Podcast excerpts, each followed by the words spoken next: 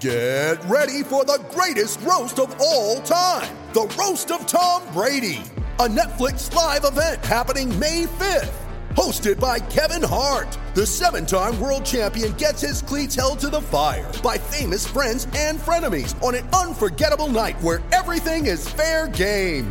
Tune in on May 5th at 5 p.m. Pacific time for the Roast of Tom Brady, live only on Netflix.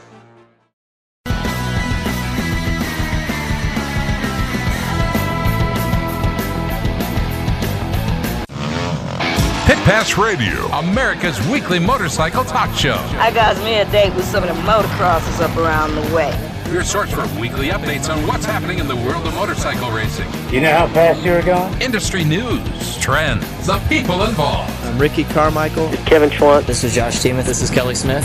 This is Travis Pastrana. This is Jeremy McGrath. And now, Pit Pass Radio. Hello again, everybody. It is Pit Pass Moto Racing Weekly. Uh, appreciate you tuning in. Tony Wink, Scott Casper in studio.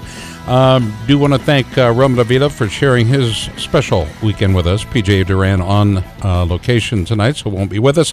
But Tony, a big weekend uh, was had by everybody, and I got to tell you, it looked great in a gray suit and a white cowboy hat. Yeah, man, I was cowboyed up. Yeah. If I'm going to be in a, a half Mexican's wedding that's wearing cowboy outfit, I better just look look the part, right? well, he was dressed up the same way. Yeah, yeah, yeah it was cool. It was fun. We had uh, cap guns. We were shooting it up in the hotel. And actually, we've been in that hotel a few times for banquets, and this is the first time that I haven't ridden some sort of a motorcycle down the halls to the, until the police show up.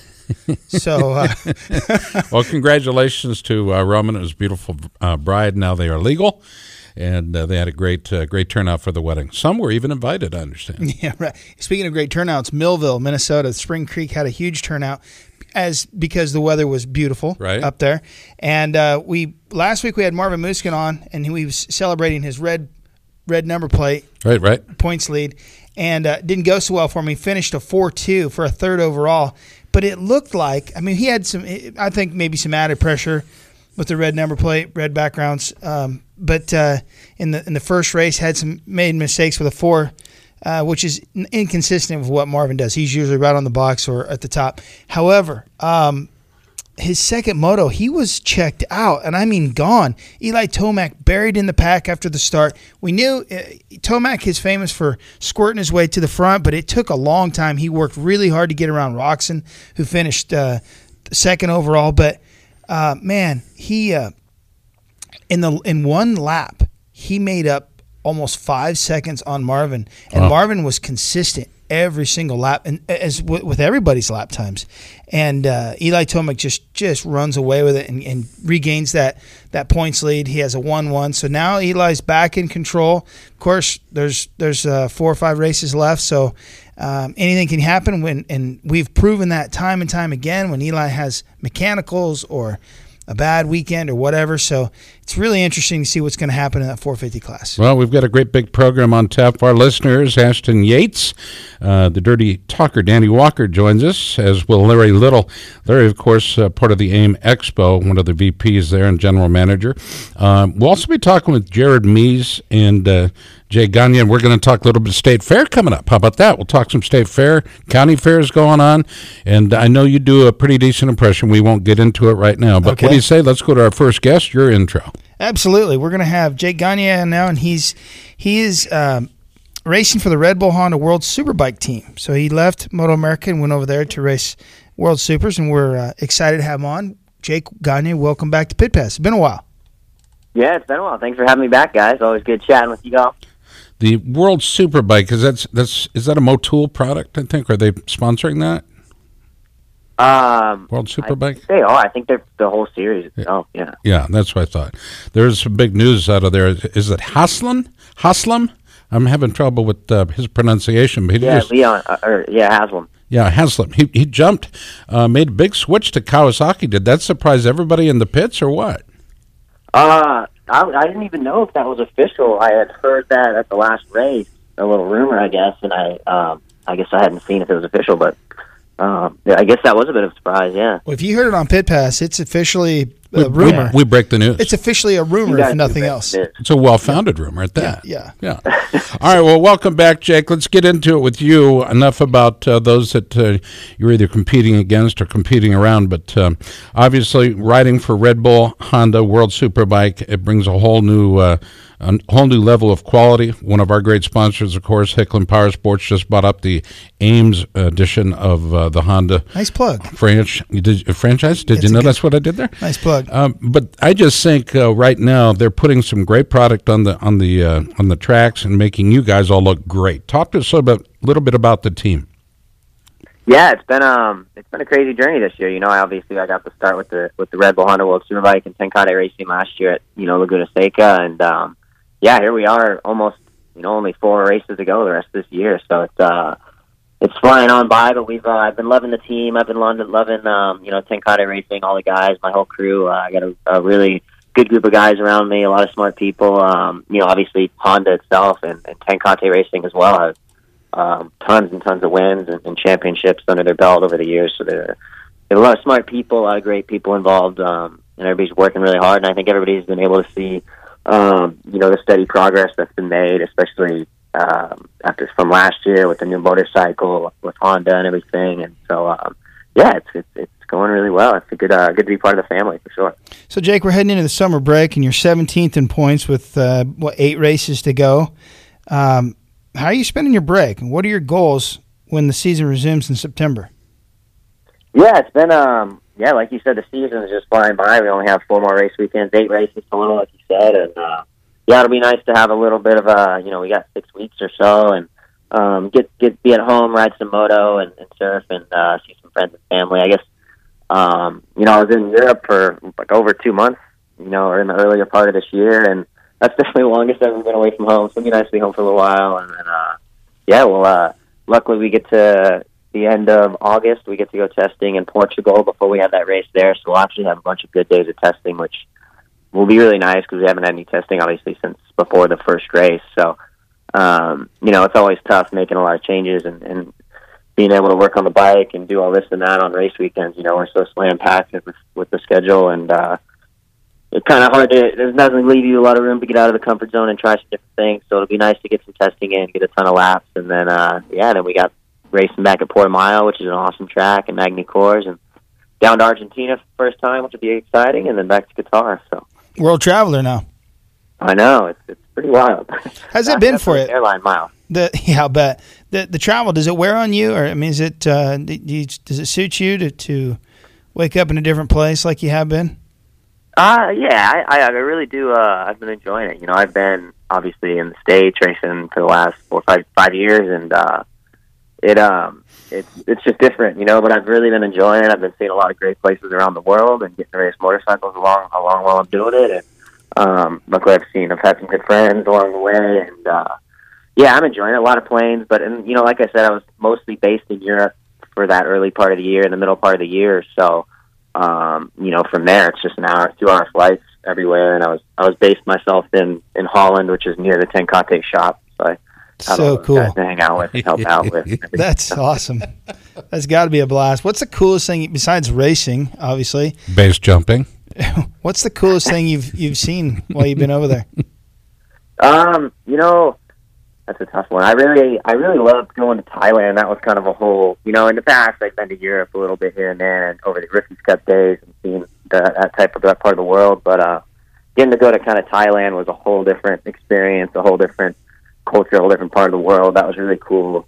Um, Australia obviously was really cool. Um, Yeah, but let's go back to I think Thailand. Argentina will be really exciting. Go back to Thailand for a minute. I would not have been able to leave there without putting on 100 pounds because the food. I love Thai food. I can smell Thai food and gain six or seven. I love it. Where's that spice? Huh? That spice gets you. It's so good. Ooh, curry. I love curry. Curry and coconut milk and chicken and green beans all mixed up together. I haven't eaten. I did. Sorry. I had probably the best soup of my life, like of my life. I'll remember it for the rest of my life. Like this mushroom, coconut milk, Thai, bunch of crazy veggies. It was killer. What's the what What's it like over there as far as like you know just traveling around and stuff? A ton of people or You know, it's um, it's it's just different. I mean, obviously there's people everywhere, you know, and um, it's been cool though. I haven't, you know, along the travels, I've had uh, my buddy Cameron Gish with me most pretty, at every single race actually, who's been helping out with with Bell and, and doing my my Bell helmet support, and he's actually a really good friend of mine. I raced Rookies Cup with him uh, in 08, so it's nice. You know, I haven't been alone traveling the whole entire time, which is nice to have a friend. We can go. uh We always get in wherever we're at, whatever city we're at, and we'll go explore and, and have a good time and check out the city, check out some sites, you know, some culture, and um, yeah, I've been definitely enjoying it. The racing this year, the Moto America Series, has been really good, and uh, I'm I'm assuming you keep an eye on what's going on, or, or maybe you don't. But what are your impressions of the racing? If and uh, and what are your champion predi- championship predictions for each class?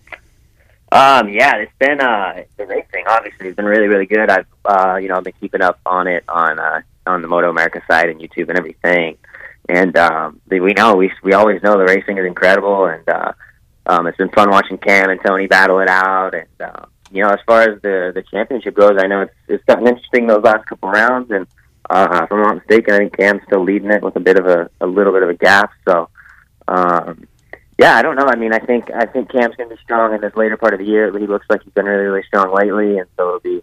Um, I think Cam definitely be my pick, and um, it would be cool to see him if he can get up there and, and get a championship. I know those guys want it, and um, it's good to see uh, Honda's making progress. Cam Petersen on that thing. I think he's starting to make a little bit of headway, and um, so yeah, it's been uh, really cool racing. Obviously, JD's I think shown to kind of be the guy to beat on the 600s, and um, and even the 300 class. Man, those kids are it's always fun watching those kids. I know you guys. Uh, I know you guys know that one. Yeah, Some crazy fast, good talent in there. So it's great to see.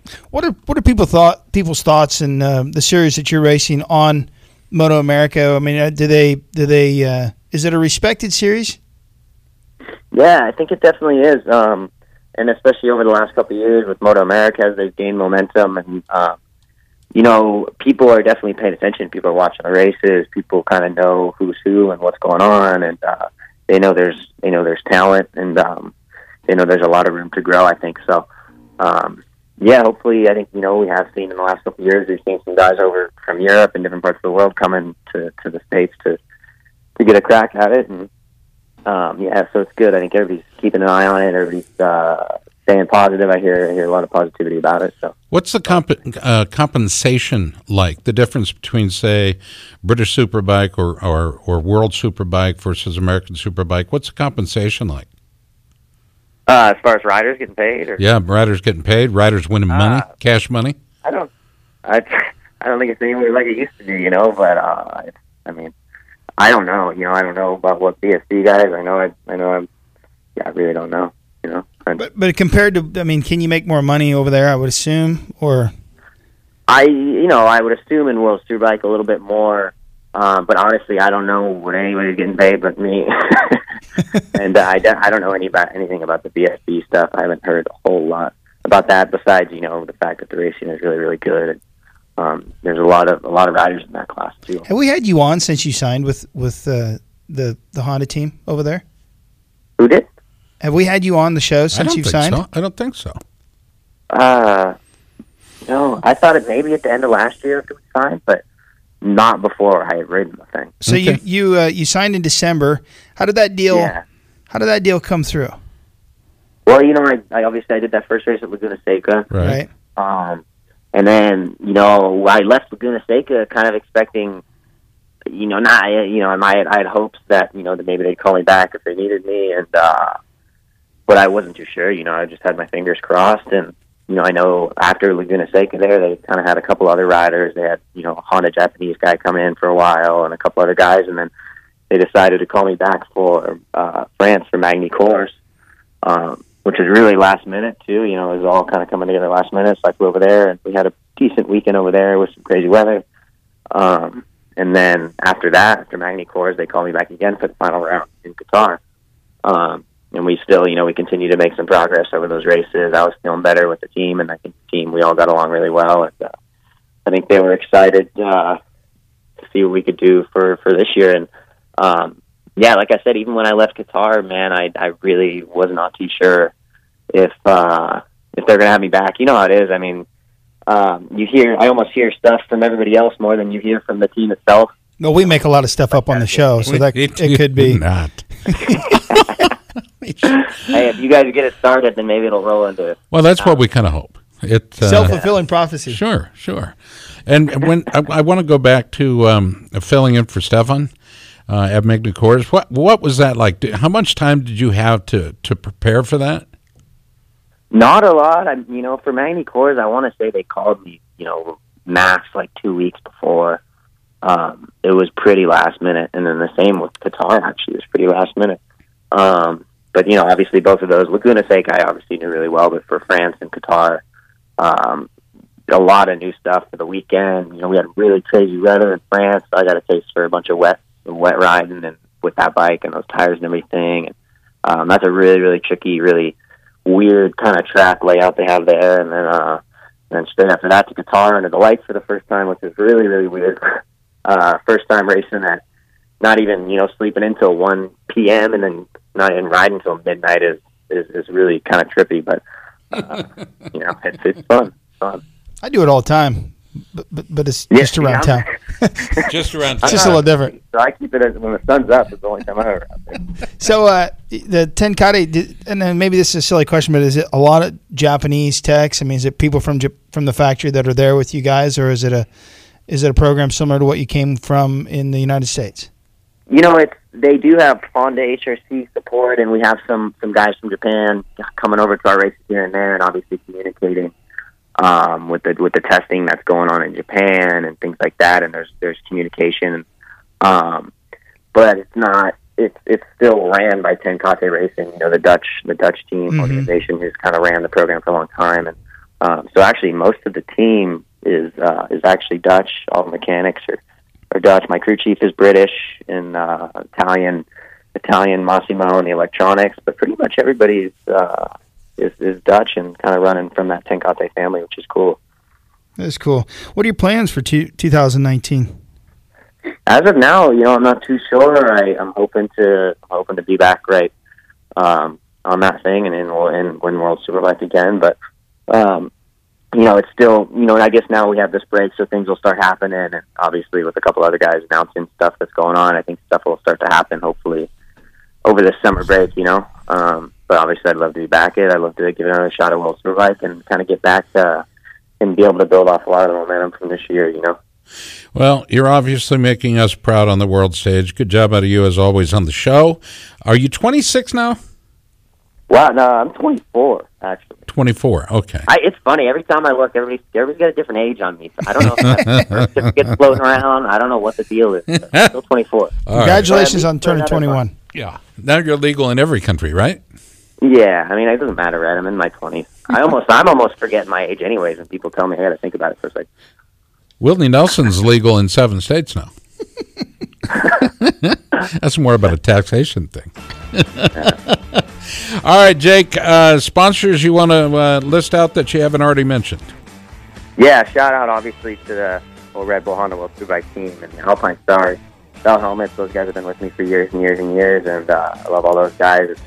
Um, thanks to all the all the American fans watching back home. It's great to, hear a lot of encouragement, you know, through social media and whatnot. And uh, I've had a lot of people um, really wishing me luck and, and supporting us and, and, and following us, and it's been really cool for me. And uh, yeah, thanks to everybody, and thanks to you guys for having me back on the show. Hopefully next time uh, won't be so long.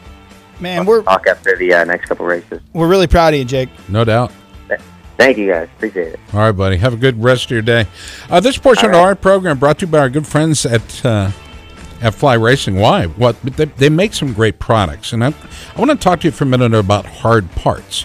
Tony, as as a uh, a manufacturer's rep yourself for Wiseco, hard parts can mean a lot of things to a lot of different folks. Just give us an example of what some hard parts might be. Uh, well, if you're talking about fly racing, they have a a uh, boot washing system where you slip your boot on and and uh, it keep it helps get the water not only stay out of the boot, but if it does get in there, it helps it dry drain out and it helps the boot dry and and uh, that would be considered a hard part. That rather than a soft, you know, like a, a clothing, apparel, that kind Right, of right. thing. So a hard part also might be a, a great bike stand. Now, Yeah, the reason I'm bringing that up because b- bike stands, a quality bike stand, not a milk crate, but a quality bike stand is uh, something I would invest good money in because that's what your bike rests on when you're working on it. It stands still. Things are solid. I, I really like their products. So check them out. Fly Hard Parts available at flyracing.com or look for a Fly Racing dealer, an authorized dealer near you. You're listening to Scott Casper along with, uh, uh, let's see, who's in the studio? Just me. Tony Wink. That's it. Uh, back after this. Uh, this show is being produced by Jack and Leon De Leon. You're listening to Pit Pass Motor Racing Weekly. Stay tuned.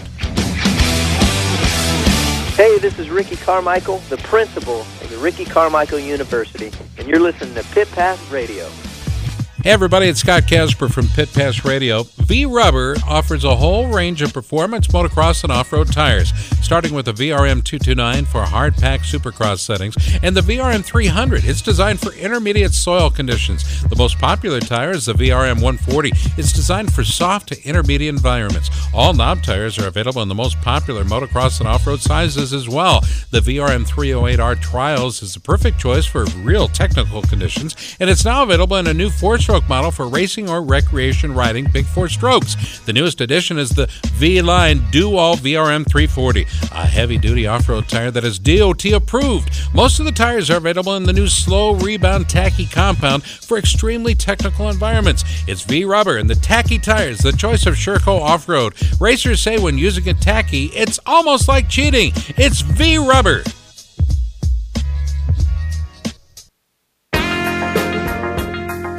Hey, Moto fans, we do our best to keep you in touch with what we're doing through our website, iHeartRadio, Facebook, Twitter, and more. Well, now you can listen to Pit Pass Radio on your handheld device anytime with the all new Pit Pass app for Android or iPhones. Go to your App Store now and download the new app Pit Pass at no charge. Yes, we have an app for that. It's the all new Pit Pass app. Get it today. America's Motor Racing Talk Show, Pit Pass Motor Racing Weekly, comes your way each Sunday morning from 8 to 10, right here on Des Moines Sports Station, 1460 KXNO. 1460 KXNO. If you're passionate about riding motorcycles, both off road and on, check out the full line of Yamaha dual sports at Hicklin Power Sports. The Yamaha TW200 features Yamaha's famous reliability, electric start, an ultra low seat, and comfortable fat tires, making it one of the industry's simplest to ride motorcycles. The Yamaha XT250 offers the same ultra dependable, user friendly performance, but in a more versatile, powerful, and lighter weight package. And for riders who like to take their fun off road more than on, there's the high performance enduro derived Yamaha WR250R, featuring long travel suspension and advanced high end design. Whatever your budget or riding style, Yamaha has a dual sport model that's right for you. For more, visit YamahaMotorsports.com today. Then visit Hicklin Power Sports and Grimes to see the new 2017 models from Yamaha, the first name in dual sports. Dress properly for your ride with a helmet, eye protection, long sleeves, long pants, gloves, and boots. Do not drink and ride. It's illegal and dangerous. Don't wait another minute for that new dream home you've always wanted. I'm Tony Wink for Jack Daly on Construction. For 66 years, the De Leon family has been building custom homes, existing home remodeling, and adding on for customers across central Iowa. The De Leons will offer you one on one attention that the big builders simply can't. They'll walk you through the process so you'll get the home that you want. Jack works well with your plans or can show you from his library of over 1,200 house plans and make your dreams a reality. Call the De Leons at 515 321 5225. Tell them you heard about them on Pit Pass Radio and receive 5% off the price. Jack DeLeon Construction, serving Iowa since 1946. What's up, guys? Trey Canard here. Then I ride the 450 class. You're listening to Pit Pass Radio.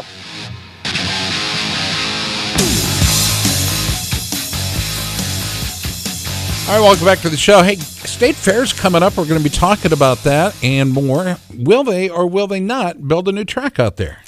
I don't think so, man. I think it's done. I think there'll be ne- we'll never see flat track racing at the Iowa State Fairgrounds. Well, we're going to talk about it and talk with some of the stars of flat track that week during the fair. So I hope you'll uh, join us for that very special show. So we uh, go back in time and talk a bit about why it was so special and dangerous. It was very dangerous racing. yeah, dangerous track. Yeah. for sure. Thank God they tore it down. All right, let's go to our next guest. Tony, you have the honors.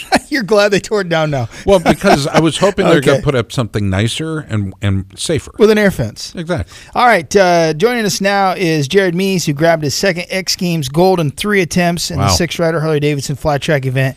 And uh, it was in Minneapolis, of course, this past weekend. Jared Mees, welcome back to the show. How you doing? Congrats. Good guys, thank you, thank you. How you guys doing? Good. How was the Supercross race this weekend? uh, it was it was it was good. Rough track? Uh, no, it was a little rough um, on the back straightaway, but it wasn't too bad. It wasn't nowhere near as rough as what uh, Austin, Texas was the first year. Well, to be honest with you, I was at a wedding and uh, I d- haven't had a chance to watch it yet. Um, all I saw was stuff from Diana Dahlgren on her Instagram because she's so beautiful and I love her. But uh, Why is she not calling you back anymore? What's I- up with that? uh, probably, like most women, she come to her senses and won't call me back because I've just blown her phone up too much. Okay, so But creepy. anyway, um, tell us about the race, Jared. Pretty. I still think it's cool. I know there's been a lot of, man. You know the critics online, and and they're they just are they're so critical of of the track, and they say that it doesn't represent flat track well, but it's it's putting you guys on the main stage. What are your thoughts? Yeah, I mean, it's kind of a double-edged sword. You know, one side of it is, is you know, if somebody's watching X Games and has no clue what flat track racing is, and they see flat track, yeah, it, you know, most of mostly flat tracks half miles and mile racing and big speeds, and we're sliding sideways, and you know, that's what symbolizes flat track for what we all know. Um, so riding around inside there on the on the big twins on such a small track, um, you know, could definitely maybe shy some people away in a way. But the, the good thing is for the sport of flat track is that we are getting it in front of people that may not even know what it is, and you know, may jump online and check it, you know, American flat track out and see, you know, what it really resembles. So there isn't nothing bad with X Games. It's all really awesome to be on live television and and involved with uh, a lot of different athletes and and things like that. So it's an honor to be there, and and it's even a bigger honor to you know be able to score a gold medal. So you know, for me, I'm uh, I love it and and want to continue to go back. Of course, yeah, we we wish the track could be um, better or we or bigger, but the problem is is there's a lot of things that uh, people don't that need to recognize, like you know weather. You know, if, if it's outside like it's been in the past, and we have rain, and we can't physically race on it, we don't. We're done. We go home. We don't. We we can't put on an event. We can't put on a show. And as far as the sponsors and things like that, you know, they would be getting uh, not what they paid for. So um, that's that's you know one of the biggest reasons why we went inside and and yeah, of course the track could be bigger, but uh, we got what we got. We try to put on the best show we can, and and with and it's different. It's X Games too. I mean, that's what you know. You don't see uh, a competition with Big Air week in and week out. You know what I mean? It's strictly X Games only, and and the same thing for the for the high jump. You know, that's not a that's not a uh, an event that happens every weekend. It's strictly just because X Games, and so flat track. It's cool to go inside something small, something tight, six man main event, the gate drop. It's all different from what we do every weekend. So, in my opinion, it's X Games. There's no points on the line. It's all for a gold medal and, and the publicity. So, uh, if you don't like it, you know, I guess move on. How do the Rick, folks? at- Ric Flair said that once. If you don't like it, learn to love it. Does that make any sense? What else did he say? Woo! Yeah, he did. There it is. Um, what are your? How are how are you guys treated as athletes? They treat you pretty well. I think they treat um, the guy who finished dead last at X Games uh, flat track the same as the guy who won the gold on the uh, the high jump or the skateboard or the BMX. I mean, that's cool. You know, I, I feel you know everybody's invited into the athlete lounge and everybody gets the same exact goodie bag and has the same exact uh, opportunities as everybody. Yeah, of course, you know, if a guy on a BMX bike is is nine time gold medalist, of course they make a big deal about it, but he he deserves and earned that right to be a big deal. So uh, I, I they do a great job um, as far as treating the athletes. They they they have a lounge set up for us to go in and you know free food and drinks and little goodie bars and things like that all all day massages whatever we want. Whoa, yeah. Hang on, hang on now. hanging on every word. Uh, so, what's in the goodie bags that they hand out? I know it's like the Academy Awards, the Emmys, uh, you know, uh, uh, motion pictures and television, but what's it like uh, in your bags? You guys get watches and jewelry and special eyewear? Mine has got a bunch of hundred dollar bills in it. Nice. I think. Okay. no, it's uh, a lot of like what uh, a lot of the sponsors that um, contribute to the event, you know, kind of give little knickknacks, so to speak. You know, I think there's, I don't know, I think there's uh, like a wireless speaker kind of thing in mine, some skateboard stuff. Actually, to be honest with you, I haven't really dug into it too deep. Life proof uh, phone case um, is a big, big sp- supporter of the X Games, so I think there's some phone cases and some battery chargers and things like that in there. cool. Some cool stuff. Yeah. You know, There are people who actually get these big goodie bags. They take you in a room and you get these big uh, bags, and they will take them out, put them in their car, in their trunk, and then later on you'll start seeing them show up on eBay. The whole bag. and the bags can be worth eight, ten, fifteen, twenty thousand dollars. It's an amazing. Really? colle- Yeah. They treat movie stars a whole lot different than they do our athletes. Unless you go to the Super Bowl, and then you get luggage. I mean, it's amazing what they do for the Super Bowl. Oh, amazing. We're talking with uh, Jared Mees, and uh, he's our guest. Uh, coming up, we'll be talking a little bit about the state. Do you like going to state fairs? Do you like going to carnivals and things like that? I love racing at the fairs. Don't, don't you, Jared?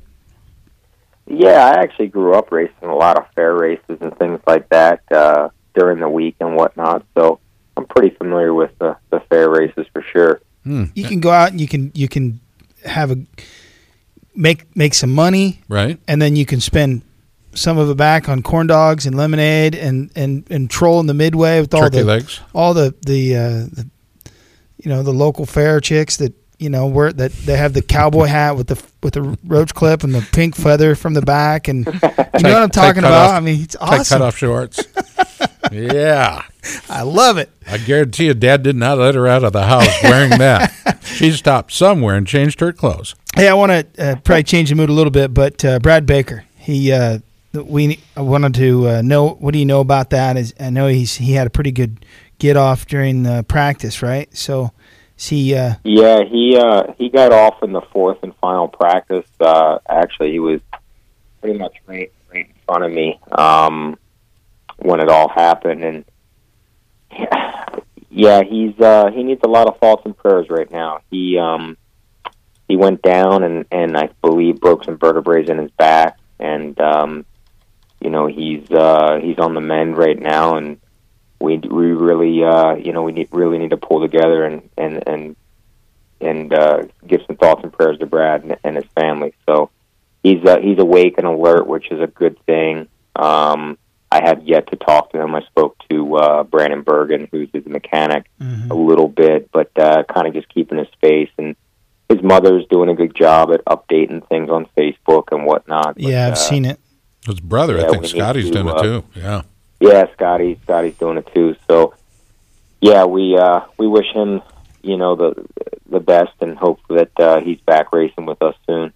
We um, the last notice or posting I saw that Scott said or or Scott put up uh, talked about a suffered fractured T6 vertebrae. Prognosis is yet to be determined, but uh, anytime you deal with spinal cord injury of any type, um, and you you get a resort right away to praying, man, because uh, that's a life um, and a career ender uh, potentially, but also a life changer.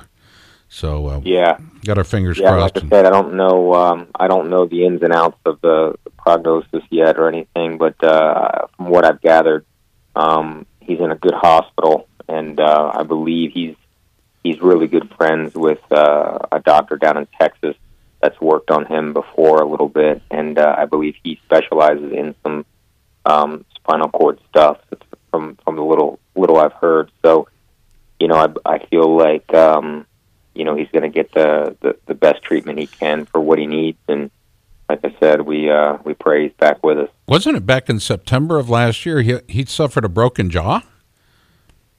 Yeah, he was he was mountain biking, I guess. Yeah. And, uh, and then and went down and uh, broke his jaw or, or something. I you know I never really got the full story on that one, but he definitely broke his jaw. Oof. Well, we we wish him the best. Tony, final from you. Well, I was just going to talk about uh, the, the upcoming races. Are you headed to the Buffalo Chip? Is that what's next?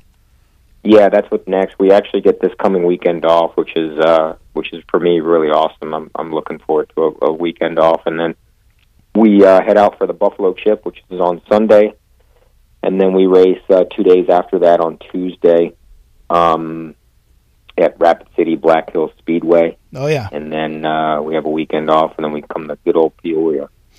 Peoria is uh, the way you said it though. Good old Peoria. Are you excited for Peoria? Yeah, I mean, I always I'm excited about every race, right? So I mean, I look forward to racing uh, the Indian Scout every chance I can, and um, I'm looking forward to Peoria. Of course, I've never won it, always wanted to win it. And there's a guy that always seems to snag it every year, you know, or sometimes he doesn't snag it, he knocks it out of the park. So I will say um, this: he did he he did bring a motorcycle that was pretty well, pretty much purposely built for that racetrack. And he's got every right to do that. That's you know, right. There's there's nothing there's nothing saying that he can't do that. Um, you know, the rule book's the rule book, and and he built something that was within the rule book, and he's uh, that's special just for him and what he likes, and that's you, you know you really only see that motorcycle come out on the TT events, and there's a reason for that. So, uh, you know, we're gonna try a couple small little things with our Indian to see if we can you know bridge that gap a little bit, but um, you know, we'll go out there and give it hundred percent. And if we feel good, we'll we'll contest for the win, and if not, we'll uh, come back to race the next weekend, right? Right. Yeah. Well, I also think that if everybody was on the same motorcycle, Henry Wiles would still be right up there at the front. Or you know what I mean? Oh man, there's no doubt. I mean, yeah, I would love to. uh I'd love to see him. You know, I'd I'd love to do it without on Indians, Indian against Indian. I would what, love it too. Uh, the fans would love know, it. See see what. uh But I'm confident that the the Indian is will, will run right with uh, his his motocross Kawasaki, and um, you know, I'm uh, I feel like we we uh, have just as good a chance as he does there at that Peoria. So, what uh, what'd you think of um, um, Travis Pastrana jumping those uh, those Indians in Las Vegas? What'd you think of that? Oh man, he made it look so easy, didn't he? Didn't he? I mean, four uh, inches of travel, another hundred pounds on top of you know whatever bike he'd be jumping. No, he had like thirteen inches of travel. No, no, no, no, no. That's the thirteen inches of travel on his dirt bike, four inches of travel on these Indians. Are you sure? Yep. Jared, is he wrong? nah, I got to vouch for him. He's right. I mean, I I jump him a little tiny bit. Um, you know, when we have to, I couldn't imagine jumping jumping him as far and as long as he did, but I will say he did one hell of a job, and and um, you know that that motorcycle was basically how you know the competitors buy it right from uh, Indian. I mean, I think he changed wow. some bar, it's a pretty bar risers and stuff. Yeah, he he changed some bar risers and and uh, I think maybe some foot peg stuff just because he's you know tall and, and long. But other than that, uh, that bike was basically just how you buy it. I was disappointed he didn't have the boner air style like uh, Evel Knievel did when he jumped. You know, like I was disappointed he didn't do a backflip. Right. I wonder if that's even. Are you in a big hurry, uh, Jared? I got kind of a surprise guest coming up after the break. Uh, you want to participate? It has something to do with oh, State I Fair. I love surprises. Yeah, okay. let's go. It's like, not it's not Diana Dahlgren. Nope, but you're going to like it. So stand by. We're going to take quick time out, Jack. Uh, put Mr. Jared Mees on hold. We'll come back. You're listening to America's Motor Racing Talk Show. It is Pit Pass. Stay tuned. This is uh, number 44, Taylor Knapp, and you're listening to Pit Pass Radio. With no speed limits, no tickets, and no left turning minivans, Track Addicts Track Days allows you to experience the performance of your sport bike in a safe and fun environment. Track Addicts Track Days offers a variety of programs ranging from their new rider school to their advanced group sessions for experienced track riders. Get all the details at trackaddicts.com. That's trackaddicts.com or call Ducati Omaha at 402 408 4400. Learn to ride your sport bike the way it was meant to be ridden with Track Addicts Track Days. With the tremendous amount of horsepower and torque created by modern dirt bikes, today's racewear must withstand tremendous forces. It must breathe well, be lightweight and protective, yet still durable. Fly Racing created its Evolution 2.0 racewear to fulfill these requirements. Evolution 2.0 features the industry's first BOA closure system race pant designed to provide custom comfort, smooth, even closure, no pressure points, and simple one handed adjustment. Add to that the Evolution 2.0 Advanced Ventilation Jersey and Premium Race Glove, and you have Generation Next racewear, built to withstand the extreme conditions created by the modern dirt bike. For more information, visit flyracing.com. It's much more than a piston company. Wiseco now offers a full line of quality performance products, including forged pistons, precision forged clutch baskets and hubs, crankshafts, camshafts, forged connecting rods and valves. At Wiseco, we offer accessories for just about any motorcycle, ATV, snowmobile, personal watercraft, outboard marine engine, or automobile on the market today. After 70 years in the business, Wiseco has established a great reputation as a brand that can be trusted to deliver high quality performance products for power sports enthusiasts and professionals. Wiseco. America's Motor Racing Talk Show, Pit Pass Motor Racing Weekly, comes your way each Sunday morning from 8 to 10 right here on Des Moines Sports Station, 1460 KXNO. 1460 KXNO. If you're passionate about riding motorcycles both off road and on, check out the full line of Yamaha dual sports at Hicklin Power Sports. The Yamaha TW200 features Yamaha's famous reliability, electric start, an ultra low seat, and comfortable fat tires, making it one of the industry's simplest to ride motorcycles. The Yamaha XT250 offers the same ultra dependable, user friendly performance, but in a more versatile, powerful, and lighter weight package. And for riders who like to take their fun off road more than on, there's the high performance enduro derived Yamaha WR250R, featuring long travel suspension and advanced high end design. Whatever your budget or riding style, Yamaha has a dual sport model that's right for you. For more, visit YamahaMotorsports.com today. Then visit Hicklin Power Sports and Grimes to see the new 2017 models from Yamaha, the first name in dual sports. Dress properly for your ride with a helmet, eye protection, long sleeves, long pants, gloves, and boots. Do not drink and ride. It's illegal and dangerous. The point is good. Drink Swell Vodka, proudly and carefully distilled and filtered in Iowa. Like Swell Vodka on Facebook. Find Swell at fine stores that sell spirits. Chris Ulrich, you're listening to Pit Pass Radio. All right, welcome back to the show. This Pit Pass Motor Racing Weekly. Scott Casper, Tony Wink in the studio. We're going to uh, catch up, continue our conversation with Jared Mees. He's uh, going to be joining us uh, for this very special portion of the show I like to do every year.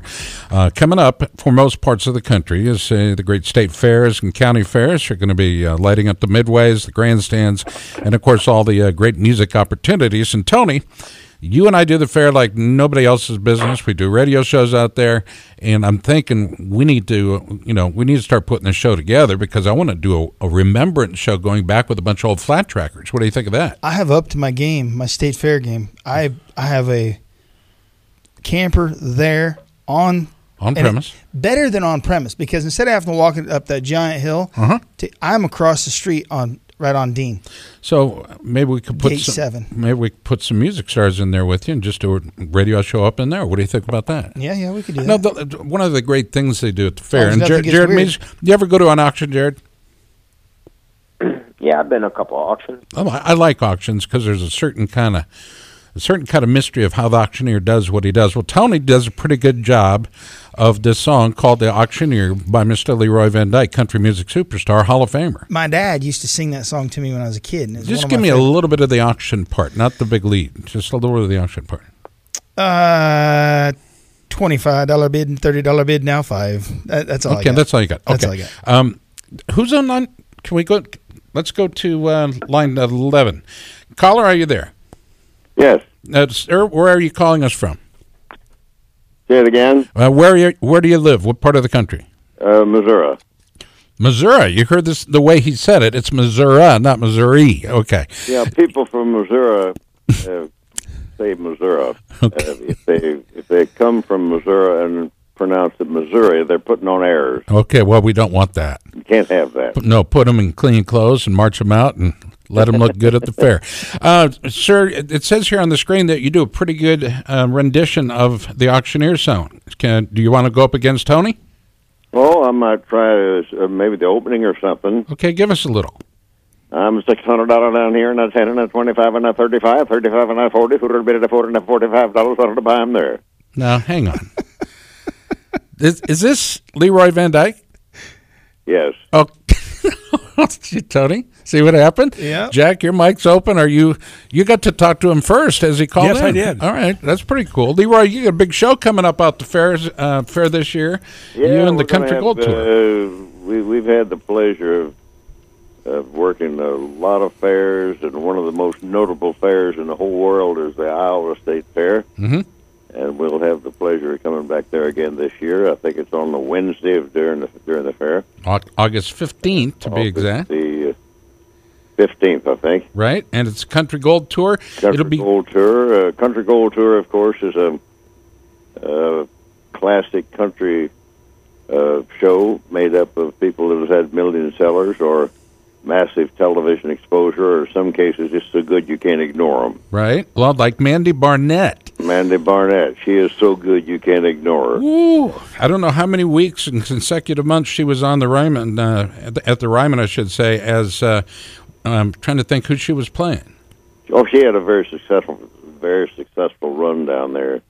Patsy Cline Forever, Patsy. something like that. Yeah, just a tremendous And, voice. Uh, Gladys has put her on uh, many of our shows from Pennsylvania to Iowa to Florida, and she always just tears them up. I remember being backstage with her and Jimmy Fortune and uh, uh, T.G. Sheppard and a bunch of others, but I remember just being absolutely stunned at the Oh, yeah. quality and clarity of her voice so much so I called Gladys later on in the evening on our drive back to Des Moines. I said, uh, do me a favor. I said, next time you see her, just tell that girl she can sing. And Gladys said, well, she's sitting right here. Yeah, Leroy, you're booking some other acts, aren't you? Your wife is. I, I didn't hear that. You guys book some other acts besides yourselves. Oh yeah, uh, Gladys. Uh, all told, uh, she's been doing the Country Gold Tour shows for about twenty-five years, and she's used probably uh, to make up our shows probably about forty-five different performers. Uh, some of those have passed on now, but uh, uh, one of one of the great entertainers that she's had on the shows all over the country is T.G. Sheppard, and he'll be with us at the Iowa State Fair again this year, along with Mandy Barnett. Now, wasn't T.G. Uh, buddies with Elvis? Yeah, I think uh, I don't know the exact uh, relationship, but I think he uh, met him. I, he he might have been a record promoter or something, uh, uh, and I think Elvis advised him to go ahead and record and get in get into it as a performer, and not just as a record promoter. And uh, that's what he did. He became very successful. I think he had about twenty three uh, number one records. We have uh, also on the phone. We have Jared Mees, who's uh, one of the fastest motorcycle flat track racers in the world. And uh, Jared, we were giggling about fair races and stuff like that. But uh, you like country music at all? Yeah, I get down with it a little bit. what? Uh, uh, like old country? Any old country you, you a fan of? Yeah, yeah, I like old country. Let me tell you something about Leroy. This song, the Auctioneer's song, was first recorded some 61 years ago. Tell him how you wrote the song. Where were you, Leroy? I was living in a squad tent in Korea. And who was sitting uh, next to you there when you were writing that song? Well, nobody. I thought somebody told me that Marilyn Monroe was there. Some No, uh, she wasn't there at that time. Uh, I, I was in Korea for a year and, and driving up and down those roads in the jeep. The, the idea, the words, and the music for the song started coming to me. I don't know where it came from; it just came out of the air. and I didn't do anything about it for a long time. Finally, after about the fourth time it started coming to me, I I thought, well, somebody's trying to tell me something. so I went back to my tent and grabbed my big chief tablet and my number two lead pencil and started writing it down. So that's that's where the song came from. It's a it's a true story about a second cousin of mine named Ray, Ray Sims. he was an auctioneer. He yes, he was. He's passed away now. He's been gone about uh, about three years, but he's widely accepted and evaluated as probably the best livestock auctioneer that ever walked. Wow. Uh, Ja- Jack, you you you have um, Not uh, the auctioneer song, but can you play just a little bit of the other song? And and before we let uh, Leroy go, we'll ask him to tell us about the time it's been on the chart. Let's hit it.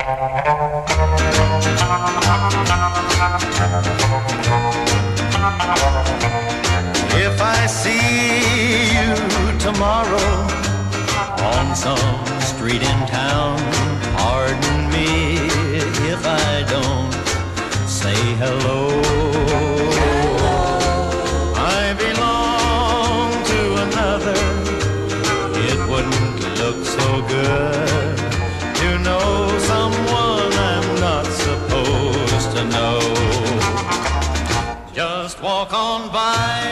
All right, that song obviously called "Just Walk On By." How many weeks did that spend uh, uh, on the charts?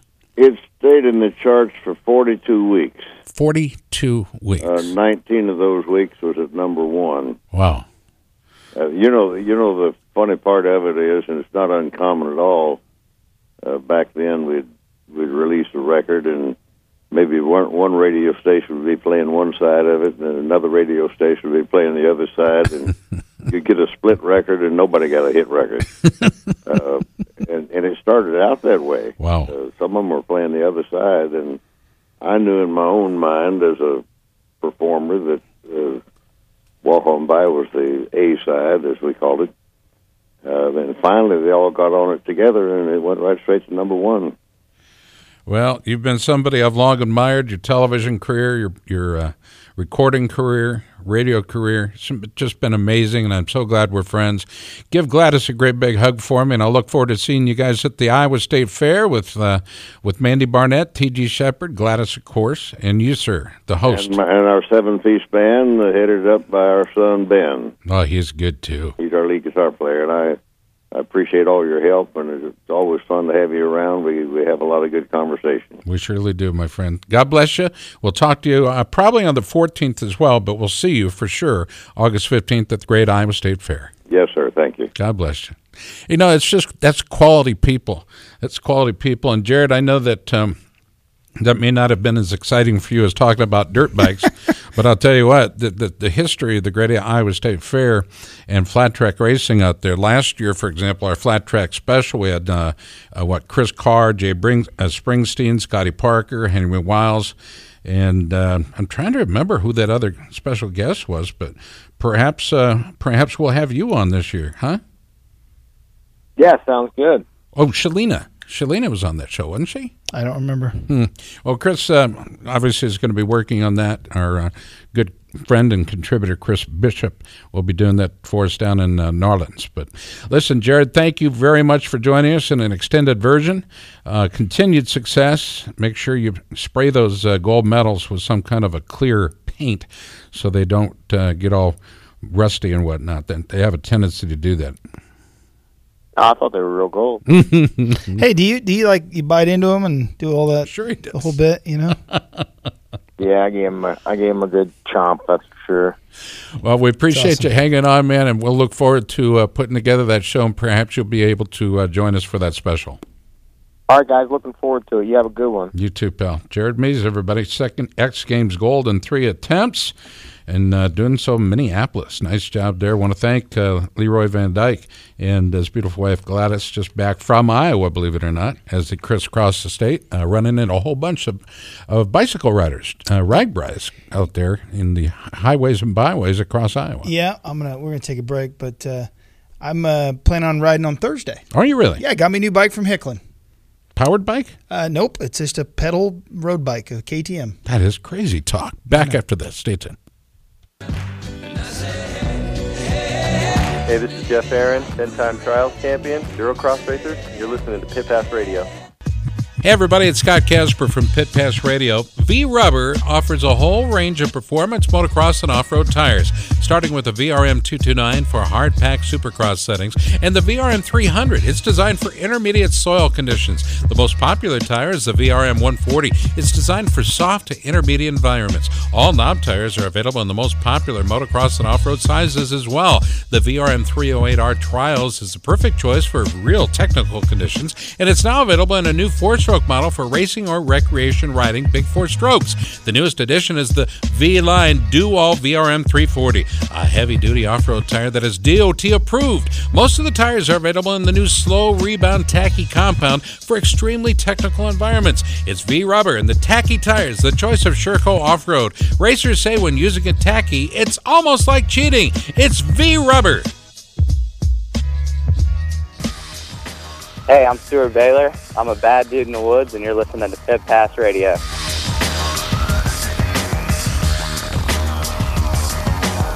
Well, that was fun. Hey, new show coming up this year at the Iowa State Fair. Sister Station going live 7 to 9 each night at the fair. Kind of a recap of the fair and uh, what's going to happen the next day, that type of thing. So it'll be a brand new show. We haven't done a brand new show like that in years. So I'm not WHO? Sure. Yeah, WHO 1040 at the at the uh, the Crystal, Crystal Studio. Yeah, Crystal. Remember how they had the uh, the Crystal Studio? The windows actually uh, wrapped, so they wrapped the entire building like Mhm. you would a vehicle. Mhm. Well, guess what? Hmm. They took the wrap off the glass, and you can see back in the Crystal Studios now. Hmm. It's cool. That's good. Yeah. Did you know they have the Polk County Fair that just was going on here recently Yep. at the Iowa State Fair? Yep, that's that. Plays, Didn't know that. It plays like a second fiddle to the big one, but Sure. Um, every community, every county has their own county fair, unless they've merged to counties or county seats. But it's it's a neat deal because it gives kids an opportunity, especially the 4-H kids, to be able to march their animals uh, through the process before Sure. the big fair. The Mississippi Valley Fair is getting ready to take off next week, I believe, and uh, I'm going to be heading over there uh, in between going to Loretta's next week. I'll be gone. I'll be gone next week.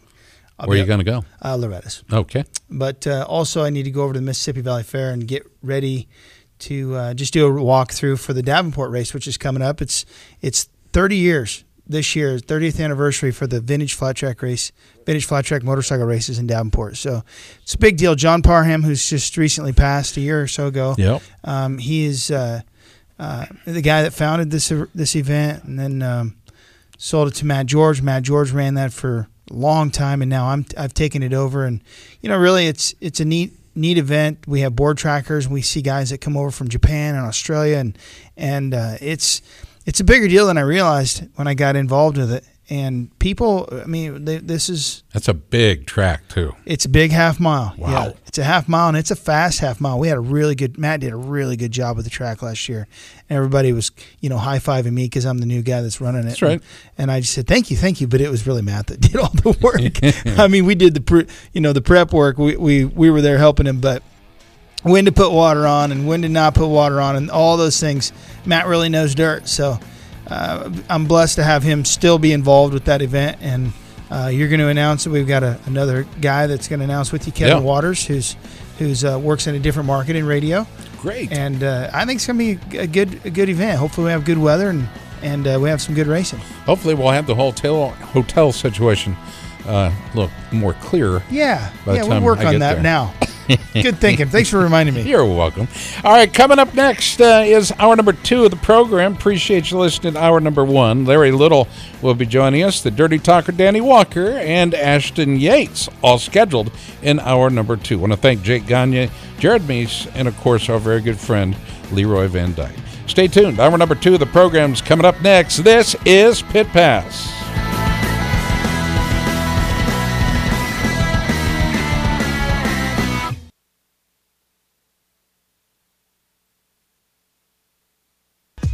Hey everybody, it's Scott Casper from Pit Pass Radio. V Rubber offers a whole range of performance motocross and off-road tires, starting with the VRM 229 for hard pack supercross settings and the VRM 300. It's designed for intermediate soil conditions. The most popular tire is the VRM 140. It's designed for soft to intermediate environments. All knob tires are available in the most popular motocross and off-road sizes as well.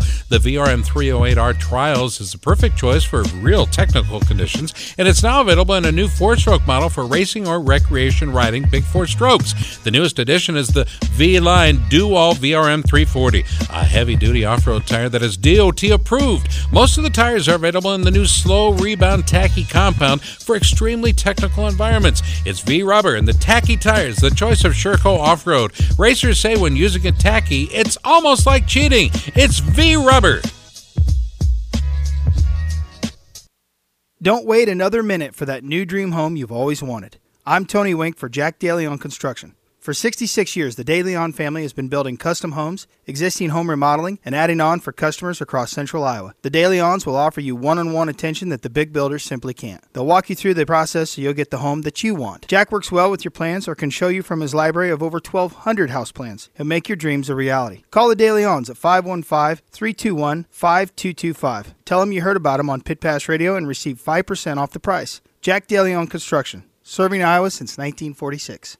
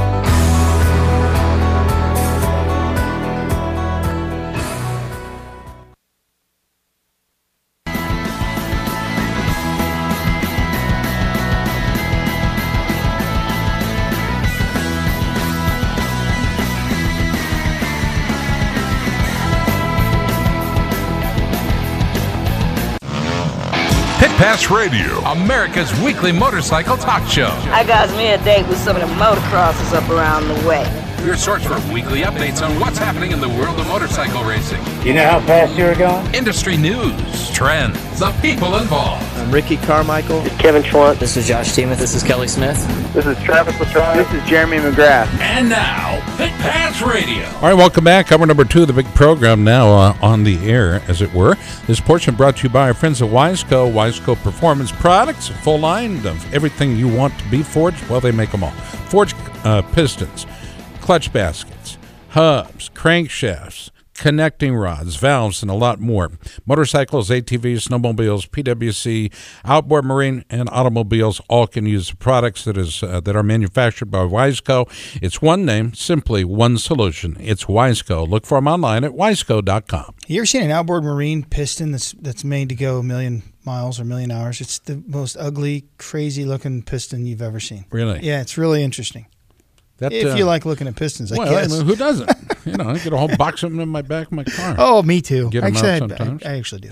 Uh, big thanks to our first hour guest, Jake Gagne, who uh, down on World Superbike, and then Jared Mees, who just won the X Games, and then uh, a little surprise from Leroy Van Dyke, the Nice. the uh, songwriter and singer of the Auctioneer song, one of my favorites. Hall of Famer. Yeah, that's cool. Hour number two up up uh, now. We're gonna have Danny Walker on, the sweet talker, who's the genuine broaster chicken Honda team, as well as American Super Camp owner, Road Race Factory. Uh, Ashton Yates, young Ashton Yates, super uh, or uh, road racer, and then uh, Larry Little, who's uh, I believe it's their sixth year with the AIM Expo. Who's they've really uh, built a nice show, and they're moving to Las Vegas. So we're going to talk to him about that. Yeah, let's bring them on right now. You're listening to Pit Pass. Larry, how are you? Fantastic. How are you guys doing this evening? Well, you know, we just had the great Leroy Van Dyke on singing, and Tony trying to match him in the Auctioneer song. And quite frankly, Leroy's better at singing that song than uh, than Tony. yeah, well, I was able to catch a little of that segment, and you're right. Thanks, pal. And You that's know- all the time we have for you, Larry. Have a good night. You know, they, they, they used that song. They used that song on the uh, um, some sandwich commercial. What what uh, what's the name of that sandwich company? Subway. Subway. I, I'm Yeah. guessing. Yeah, I think you're right. But anyway, uh, enough about Wow. that. Larry, um, uh, talk to us about this move. I mean, you've been in this industry for decades and decades, serving as vice president publisher of Cycle World for 25 years. Uh, and I think you started there, what, in the late 70s? yeah, I started there. No, I started there. I worked at Cycle News until uh, '79, and I worked at Motorcyclist magazine till '81. Then I went over to Cycle World and, and Okay. was there until I left in 2010 and started working on this project uh, to create a new combined trade and consumer show for the American market, which we've never had here before. We've either had only a trade or only consumer show. So it was qu- quite a fun project to to work on right from the very start. And uh, as you mentioned, we're headed into our sixth year. So it's uh, we got over the five year hump and into the sixth year. So we're we're very pleased, and we're really pleased to be taking the show to Las Vegas for a lot of different reasons. Uh, not not not which that it's our first opportunity to be out west, as it were, and and, and get a chance for some of the folks out west to attend the show. Now, I've worked in a lot of buildings in Vegas as an announcer over the years. Where will this uh, uh, majority of this be held? So the show uh, footprint will be in the Mandalay Bay Convention Center in the Bayside rooms, Okay. uh, D, D, E, and F. So that's where we are. We're taking about half of that giant Bayside. We're taking about not not quite 500,000 square feet. Woof. So, yeah, but you know when we have when you have, I think we have at last count, I think we've yeah, got almost 25 different OEMs, vehicle manufacturers there, and they just take up a lot of bulk space. You know, with, Honda and Kawasaki, Yamaha, Suzuki, and Harley and Indian, and all those, and and and some of the you know lesser knowns that produce a lot of the side by side product as well. So it's it takes it requires a lot of space, but uh, we're really excited about the prospect of Las Vegas because when we looked at the calendar when we were looking for dates for Las Vegas in the fall, uh, we looked and saw that you know Monster Energy Cup had traditionally been the second Saturday of October, and so we were able to secure dates around around that time, and then we were able to confirm with Feld Entertainment that they were going to produce the Monster Energy Cup uh, show this year, and so we, we not only were able to plot down dates next to them, uh, but we actually talked to the promoters of the Las Vegas Bike Fest, which is an 18 year old consumer V twin show that's been in town uh, and is downtown, uh, down on on Frontier Street down there, Right. and get them to move their dates one week later so they could also coincide with AIM Expo. So we've basically created Power Sports Industry Week in Las Vegas. That's awesome. And yeah, it is awesome. And the other and the final thing we were able to do is I think uh, the Ride for Kids charity ride, which is near and dear to my heart because I've served on the Pediatric Brain Tumor Foundation's board for 15 years. We got them to move their date about one weekend, I think, uh, earlier than they traditionally would have been. Uh, so they're going to have their ride on Sunday of the show and start at uh, South Point and take an hour ride through Red Rock and all the cool places up there and end up at AIM Expo. So we got all these things coming together, and there's more stuff we're working on too that'll be part of Power Sports Industry Week. But what's really cool is that uh, we're going to get our proclamation from the city. I think in a couple of weeks, the, the official proclamation that uh, that week's going to be declared Power Sports Industry Week in Los Angeles. Oh, that's neat. We're- yeah, we're really pleased with that, and the city has been great to work with. So I mean, it's they they're they're a convention town. They understand what's important, and so they've been very very helpful. Do you know the, the, the name of the gentleman with the CVB that you wor- that you're working with? I I don't no, I don't have them off the top of my head. Yeah, I'm I'm drawing a blank that- on it too, but a, they're that- really neat staff. Yeah, my our show our show director really works more closely with the CVB than I do. Okay. but it's uh, uh, I've been over there and met their group, but I, I yeah I couldn't pick them out of a crowd. To Hmm. be honest. you know, the, the tough thing has been for in the years past for those of us that work in the industry is is uh, we all have to go to Florida when the race is going on in Vegas, or we have to choose. So this is uh, this is pretty cool. Yeah. Oh, exactly, exactly. And that you know, it Feld has been great to work with. We've actually got a section. Uh, they've carved out a section of the stands for for the industry for industry seating. Uh, you can buy a ticket to sit in the industry section. So cool. they've been really really helpful. And I I, I did hear our one ops guy had a conversation with the Feld folks uh, last week, and it sounds like they're going to be running shuttles from AIM Expo uh, over to uh, the stadium at UNLV uh, for the race. So we'll have you won't have to worry about going over there and parking. You'll be able to get a shuttle over there. That's a big deal because it's a pain in the butt Yeah. at, at Sam Boyd. one, one one night I was working at uh, Thomas and Mack, okay, and you know how all the buildings there look like they're really really close. Yeah. So I was announcing a fight. I go to my dressing room, change out of my tux. I got it over my shoulder, and I walk out the door, and I could hear it click. So I knew I was locked now, locked out of the building, and not a taxi cab anywhere. No Uber, no taxi cab. I had to walk all the way back over to the pyramid. And uh, man, I tell you what, like I said, the buildings look close, but they're not. And man, were my dogs killing me. Woof. We've all done that once in Vegas. Once. I've, I've done it. I've done it. Not Once. that far. We can walk. Right. Uh, and, uh, guess what? Not. And it's a lot hotter at that. It's still, you know, like at midnight, I was sweating bullets. Oh yeah. Oh yeah. We should have pretty good. You know, October is is kind of the month where it breaks, and it- and it should be it should be pretty nice for riding out there. And that's actually one of the other cool things we- we're telling people is you know, come to the show. You know, go to go to the bike fest, go to the race, but you know, take some time if you're in town and you've never been there before to get out and, and to the spots away from the strip. Right. You know, Red Rock up in the hills, or you know, down go down and see the Hoover Van if you've never Hoover Dam if you've never seen it because that's quite a spectacle. It is And- amazing. but there's there's all kinds of stuff if you have time to rent rent a bike if you fly in.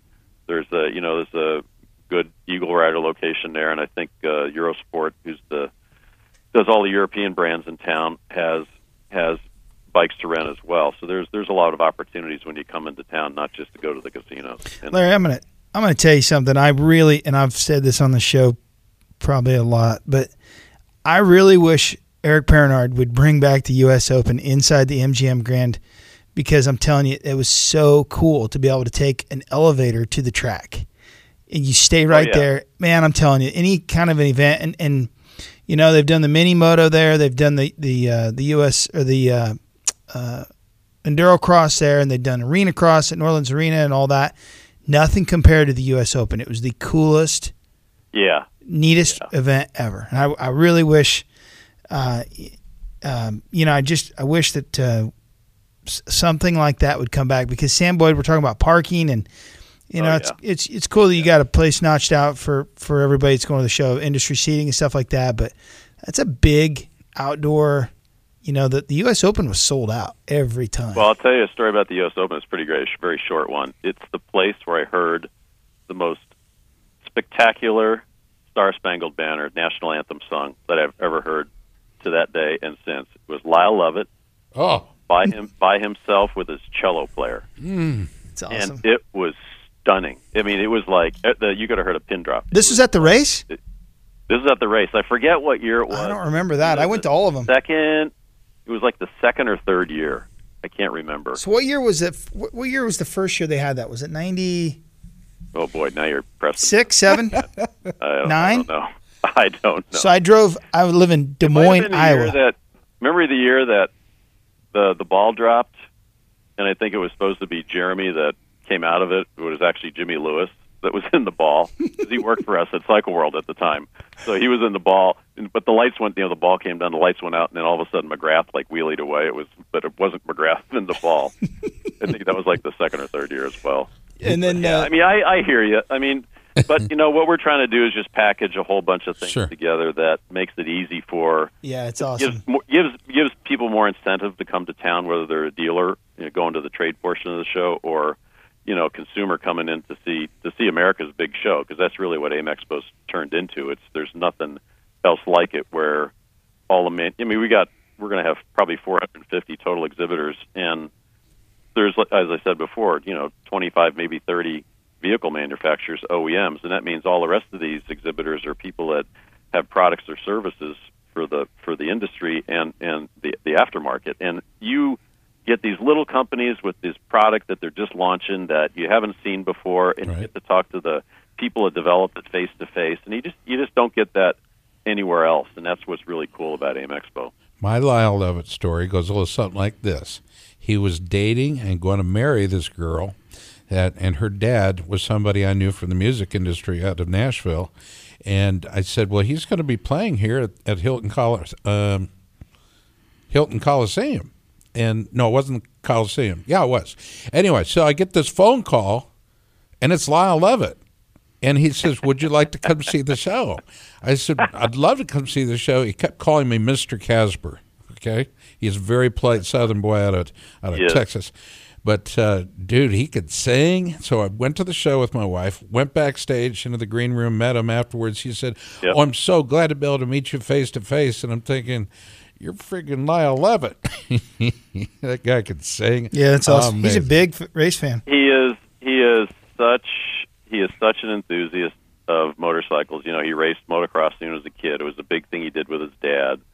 I've ridden in Baja with him a few times back 20 years ago now. Uh, and whenever he's around, you know, he he always sends you a note. Are you coming to the show? You know, and so I mean, it's in fact, my daughter who is in uh, Charlotte, just you know, she just sent me a note. Said, "Hey, do you think we you could talk to Lyle see if we could get tickets to the show?" And so my wife sent Lyle a note, and he's like, "Oh my God, I haven't seen her in so long." Since she was a kid, now she's all grown up with her own kid. and so he's such, as you said, a gentleman. Yeah. And you know, he's he he follows all. I mean, he's a he's a fiend on social media, and he reads every because they're always on the road, so he's got lots of time to read social media. So he's always like liking stuff or replying to stuff in the moto in the moto world. I mean, if you if you pay attention, We got to get him on the show. Yeah, I think it would be really cool if you could because he's he is such a wonderful man. Yep. And you know, he just he just became a father. Oh, I think it's just a year ago in June. So with twins, and so I mean, it's he's very blessed, and you know, He bought his childhood home and and moved it to next to his house, next door to his house for his folks. right? Yeah. That's wild. Yeah, he's he's he's really he's a real gentleman. Yeah. I, I serious. He's he's just a he's just lovely to be around. I'll tell you what. Good. I wish we could get him to Vegas. Well, there's there's still time. There's still time. There's still time. We'll check his schedule. You bring him, I'll bring the neighborhood. You bring him, I'll bring Leroy Van Dyke. How about There that? we go. that, that'd be that'd be quite that'd be quite the duo. I bet, I bet they've worked together. I bet Yeah, I would have. be surprised. All right, let's go back to Tony. Tony, Uh, what's the future of AIM Expo? I think you're obviously you're on the right track, and it's neat what you've done in Vegas, and and and for the you know not for like Wiseco or any of those people, but Florida was a long ways away from there too. But uh, for the most part, a lot of the industry is in Southern California, so it's just a two three hour drive to go to Vegas, and it makes sense. Outside of that, though, what uh, what is the future of AIM Expo? Well, we're holding dates in Columbus, going back to Columbus again next year, uh, and because it's just it's so much more convenient for the industry's trade. You know, the the motorcycle dealers. There's so many more of them on the East Coast. I mean, we did the study before we moved there, and basically 41% of all the dealers in the U.S. are within 500 miles of Columbus. So, but we never got a lot of West Coast dealers, and so that was the rationale to come to the West Coast is to try and get some of those dealers. And you know what's really good for us this year is we have for the first time we've got both Parts Unlimited and Tucker in the show, and they're going to be helping promote to, to the dealers to get them to the show, and that's really that's really key. But going, you know, it's not uncommon for shows to move around, and you know we're we're we're, we're we have dates in Columbus next year, and that's that's probably um, in all likelihood where we're going to end up, uh, you know, in that October time, late September, early October time frame. And like I said, we're we'll be looking to figure out if there's ways we can package other stuff, you know, locally that would make sense uh, from an industry perspective. Well, it beats the heck out of Indianapolis on Valentine's Day weekend. True, true. That's Uh, that show sucked. There, we all went there many times. Oh man, it got old, didn't it?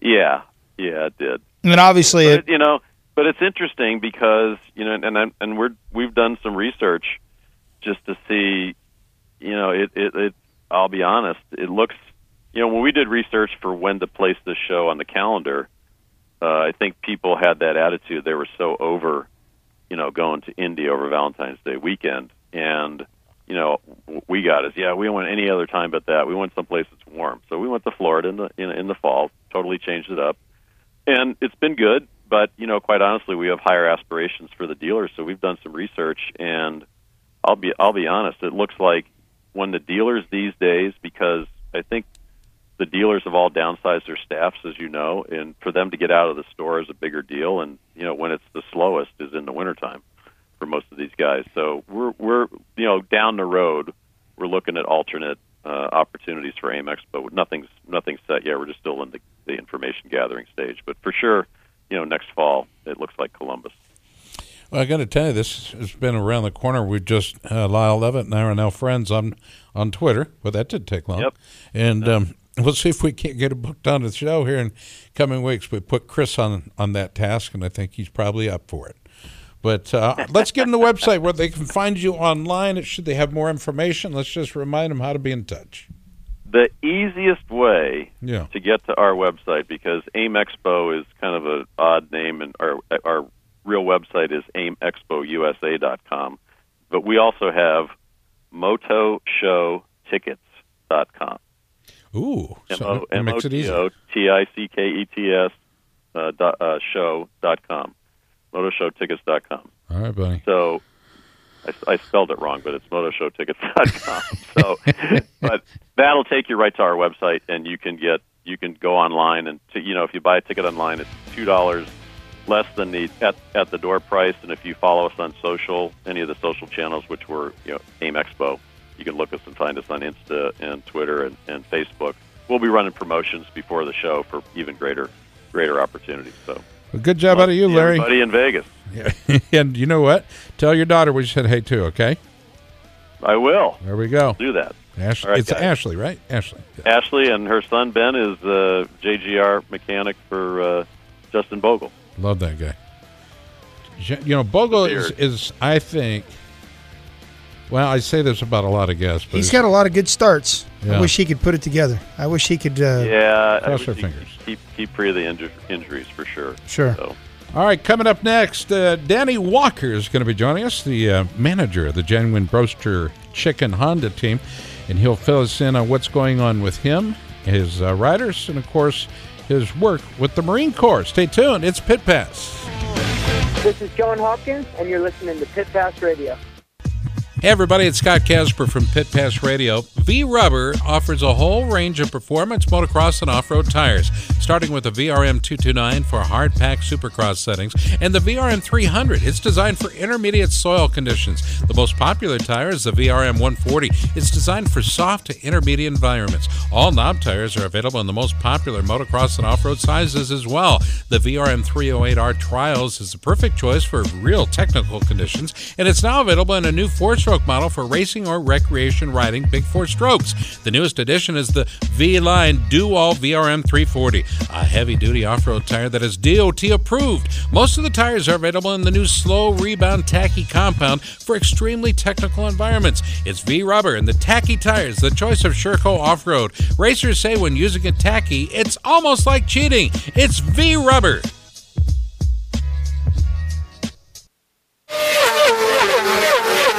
With no speed limits, no tickets, and no left turning minivans, Track Addicts Track Days allows you to experience the performance of your sport bike in a safe and fun environment. Track Addicts Track Days offers a variety of programs ranging from their new rider school to their advanced group sessions for experienced track riders. Get all the details at trackaddicts.com. That's trackaddicts.com or call Ducati Omaha at 402 408 4400. Learn to ride your sport bike the way it was meant to be ridden with Track Addicts Track Days.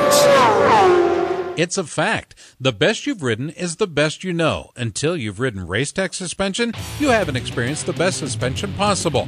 Racetech is the science of suspension for ATV and UTVs, motocross, freestyle, and stunning, off-road, supermoto, road race, sport bikes, cruisers, touring, and vintage bikes, as well as adventure riding. With gold valve kits to upgrade your stock forks and shocks and our G3S Custom Series shocks, you too can have the Racetech suspension advantage, and it's all made in the USA. For more information about Racetech products and applications, visit our website at racetech.com. America's Motor Racing Talk Show, Pit Pass Motor Racing Weekly, comes your way each Sunday morning from 8 to 10, right here on Des Moines Sports Station, 1460 KXNO. This is 1460 KXNO. Passionate about riding motorcycles off road and on? Well, visit Hickman Power Sports in Grimes, Iowa, and see the full line of 2017 Yamaha Dual Sports. From the simple to ride electric start TW200 to the nimble lightweight XT250 to the racing ride performance of the WR250R, Yamaha has your ride. Visit Hickman Power Sports in Grimes, Iowa today. Yamaha, the first name in dual sports. Hickman Power Sports in Grimes. Dress properly for your ride with a helmet, eye protection, long sleeves, long pants, gloves, and boots. Don't drink and ride. It's illegal and dangerous. Don't wait another minute for that new dream home you've always wanted. I'm Tony Wink for Jack DeLeon Construction. For 66 years, the DeLeon family has been building custom homes, existing home remodeling, and adding on for customers across central Iowa. The DeLeons will offer you one on one attention that the big builders simply can't. They'll walk you through the process so you'll get the home that you want. Jack works well with your plans or can show you from his library of over 1,200 house plans and make your dreams a reality. Call the DeLeons at 515 321 5225. Tell them you heard about them on Pit Pass Radio and receive 5% off the price. Jack DeLeon Construction. Serving Iowa since 1946.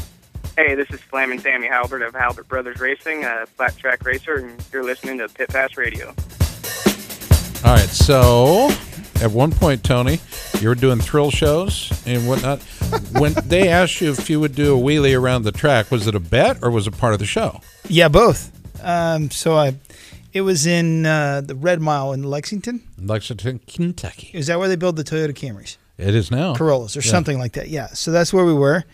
The show was sponsored by Toyota, and we uh, the the I told them I could wheelie around this whole track, and they said, and it's trickier than it sounds because I had so I he said it can't take forever, so I couldn't do like a real slow wheelie. I had to, so I I went really fast. I went all the way through the gears.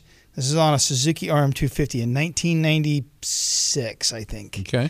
and I I mean I could drag the rear wheel or the, the rear fender, just drag it all the way across.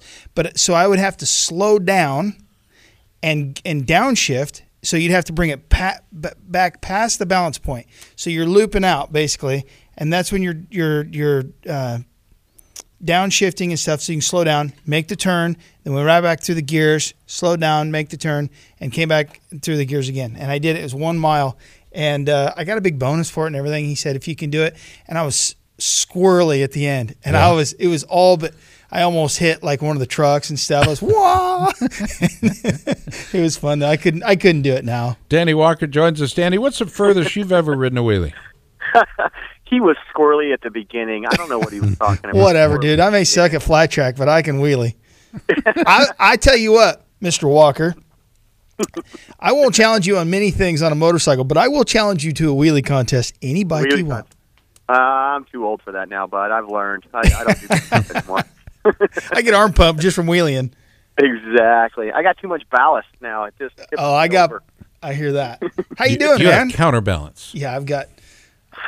I'm good. We're uh, a little tired, but uh, been a busy few months. Busy as heck. We're in San Diego. I just spent a good part of the afternoon on a tractor doing circles, getting our getting a track ready for a Marine Corps school down here at Camp Pendleton, starting uh, tomorrow morning for two days. So I've been uh, been riding around on the tractor, working my kidneys out for a bit, bouncing those things around for a little bit, and uh, and then we were at Utah last weekend. So Robbie Petersen, Cam, Cam's dad, and Cam and Jason Uribe are two guys. We jumped in our super camp rig and left there about eight o'clock on Sunday night and drove straight to San Diego so we could get down here and get set up and do these uh, Marine Corps schools. You're you're making them earn it, aren't you?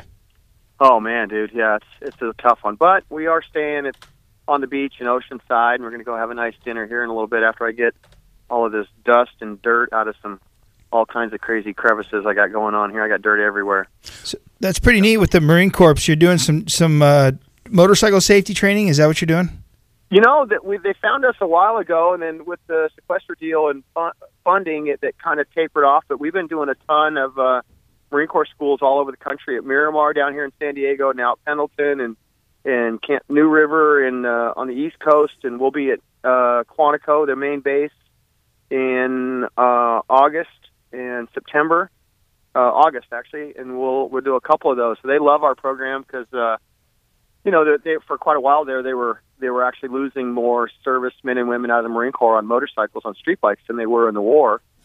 And uh, No kidding. the- yeah, yeah. And so they they came up with some they they couldn't tell them to not ride, but they could require them if they rode on base that they had to go through different levels of training and have certification for levels of training. And we're we're one of the level three trainings with Pridmore and uh, YCRS, um, those guys. So um, they like our program because when they get done crash, you know, Tony, you know, when you crash uh, crash one of our our bikes for two days, when you get done, you go, hey, you know, maybe I don't need a Gixxer thousand or a Busa, and you know, maybe these little dirt bikes are fun. And I'm like, yeah, you know, a little enduro thing to run around on the street and base, and then you can just go blast off and anywhere you want. Those those are awesome. You don't have to have a you know 180 horsepower, thousand or 1200 cc crazy monster with no riding experience. I still think Hayabusas are cool, man. I, I saw one the other day. I was I I was in a wedding and my three year old was the was the flower girl, and I go, "Look, Charlotte, a Hayabusa," and she looks, she's like, "Daddy, a Hayabusa?" I never even said that word to her before, you know. You can't. It's not a Hayabusa. It's a Busa. Busa. Come on, I mean, It's a Busa. Yeah. which they're really cool when you grow up on motorcycles like you have and you have all that riding experience. But when you're brand new and it's your first motorcycle you've ever bought in your entire life, doesn't Yeah. usually work out very well. Hey, uh, I am a big Honda fan. I'm, I'm sure everybody on the sh- that listens to the show regularly knows that, and uh, so is my kid. She's coming around. She she wanted to ride a Suzuki, and now she's around. now she's into Hondas. And uh, but but talk about that. Your relationship with Honda and how's everything going? Well, you know, it's it's uh, two steps forward, one step back. You know, uh, two steps forward, one step back. Our bike uh, was really good at Laguna Seca, and uh, we felt pretty good. Had a couple little goofy issues. Um, we showed up this weekend at Utah um, with a second rider again. Jason Uribe is riding our bike from last year, which just kind of got some standard electronics on it, but he's doing a great job. Got his first top ten, so we're happy about that. His first superbike experience. Great kid, great family. Uh, Cam's getting. You can just watch Cam on our bike now, and you can just tell he's way more comfortable riding the thing. And Scotty Jensen, our crew chief, is you know just pounding his head with uh, knowledge on the Marelli electronics. And we actually had the guy uh, Vicente that that flew over and, from uh, Italy and worked with us the whole weekend in Utah. Um, he actually designed all the software for the Ducati Marelli system for Davies and those guys back in the day, and then did uh, this full system for MV Agusta for their World Superbikes. And we got the guy that knows the stuff.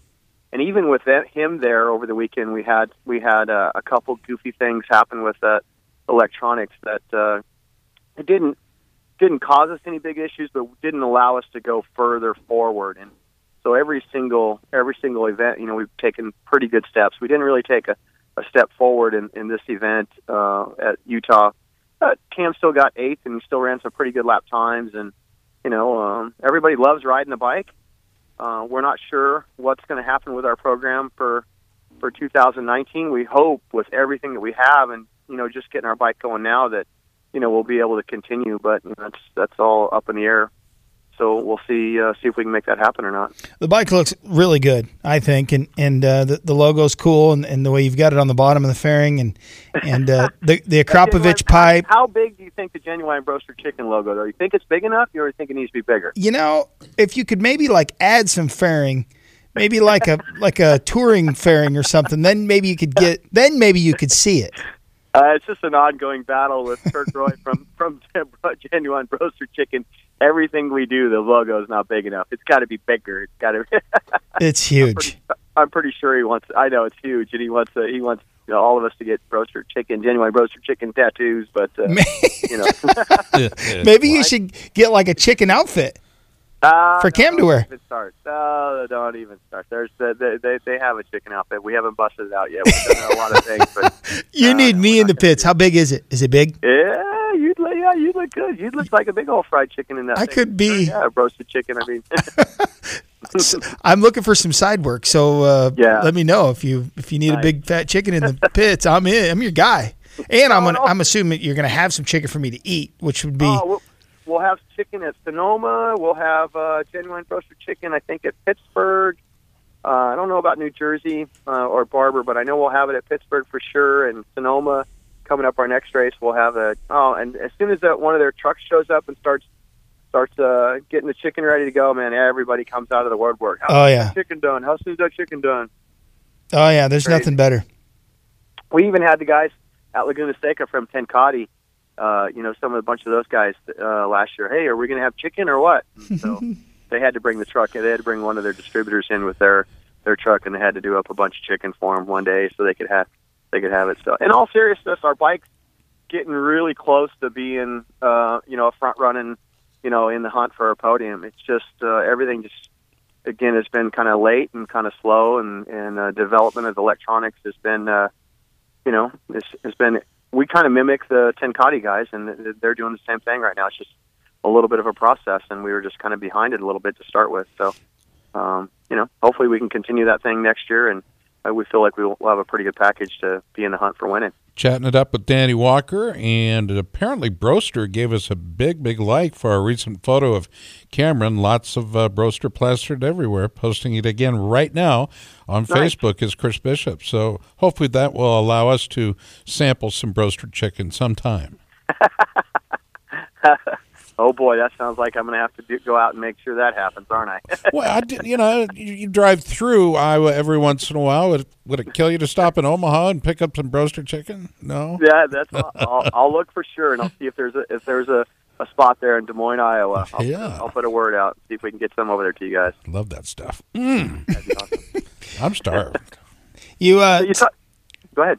I was just saying, your school is, is it tomorrow? You guys with the Tomorrow Marines? morning we got to be we got to be up at six, and we got to be out there by seven. They'll they'll be those Marines, man. They love starting on early and the seven thirty start, and and they'll be standing there waiting for us when we get there. And and it's really it's really awesome to do these. Everybody, even even uh, Chris Carr, and as busy as his he is now with American Flat Track, and uh, Josh Hayes, and who, who's headed to Spain now or Italy to go ride at Valentino Rossi's. You know, all those guys when I'm doing a Marine Corps school, they're like, man, I, I really want to do those. I really want to do those because it's just it's great giving them back, and and we've Sure. been getting a bunch of stories from those guys on, you know, helping them save their lives. You know, the guys coming coming back and and doing incident reports and saying, hey, American Super Camp saved my life on my street bike, and I just you know can't thank you guys enough. And it it's it's very rewarding, and it's uh, it's a lot of work. and, and oh, you want to talk about hard headed and oh, but,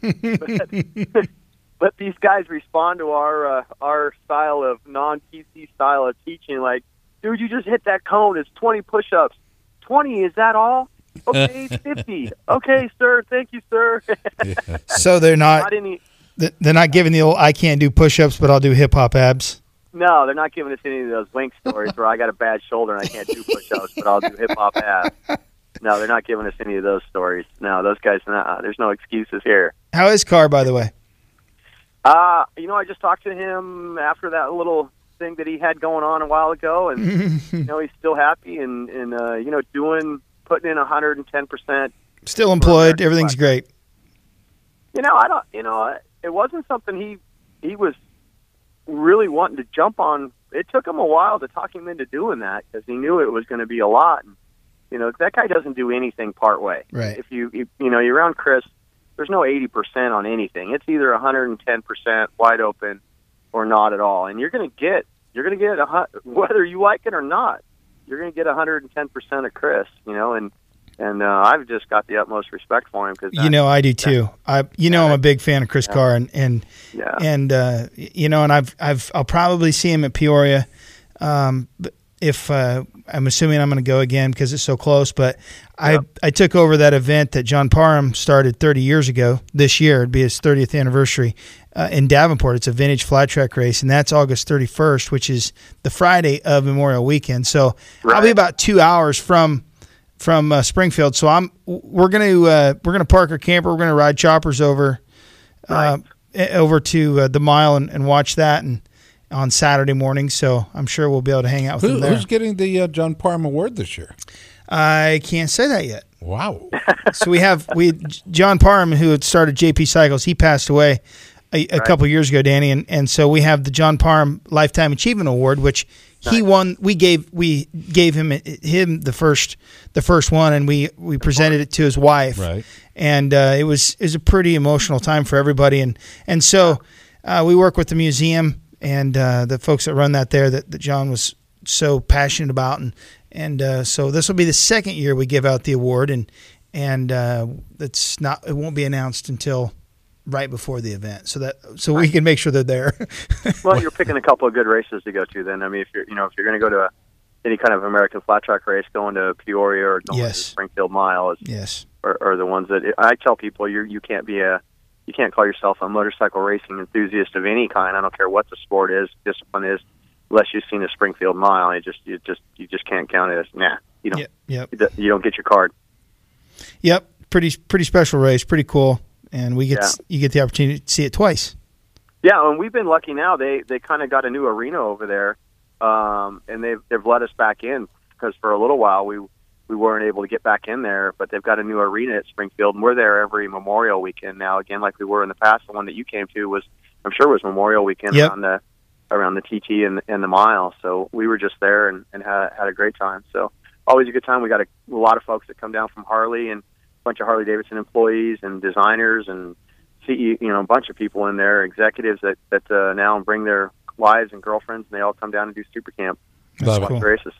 Well, give our best to the jarheads. Have fun with them. I will for sure. I'm not sure I'll, that's what I'll tell them, but you know, Hey, I spent two weeks on base, and I'll tell you what, I had so much fun with them. We did everything. We jumped out of helicopters, uh, Oh, yeah. went up in the Ospreys. I mean, they had us on the firing range.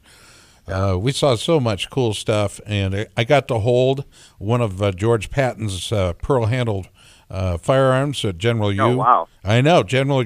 I said, uh, "Is this cool, General?" He says, "As long as I'm on base," he said, "It's mine." That's cool.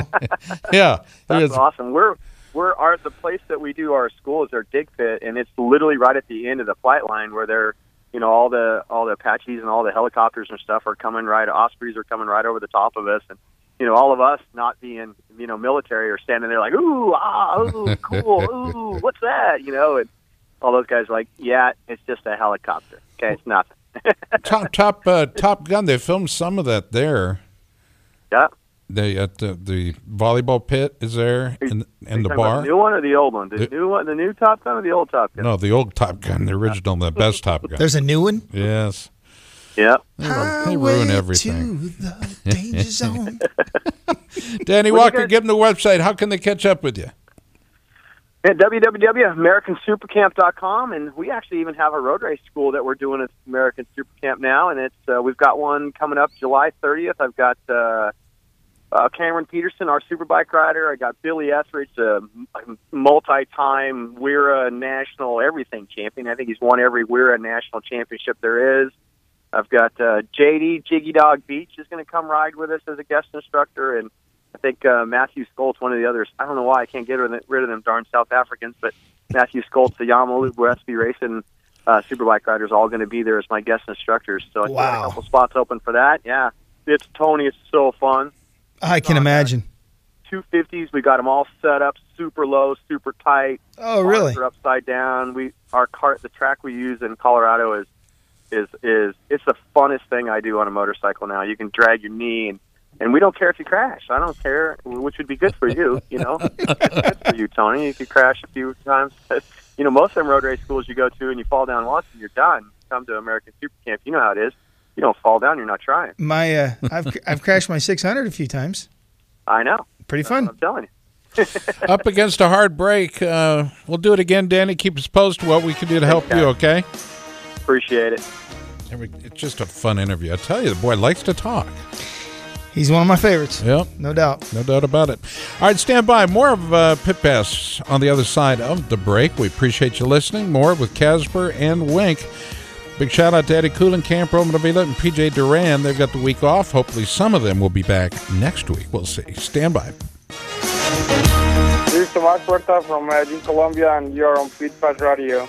With the tremendous amount of horsepower and torque created by modern dirt bikes, today's racewear must withstand tremendous forces. It must breathe well, be lightweight and protective, yet still durable.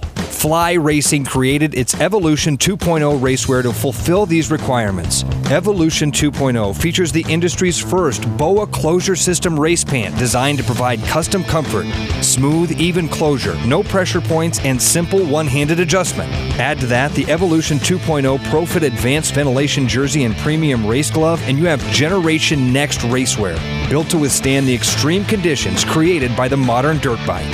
For more information, visit flyracing.com.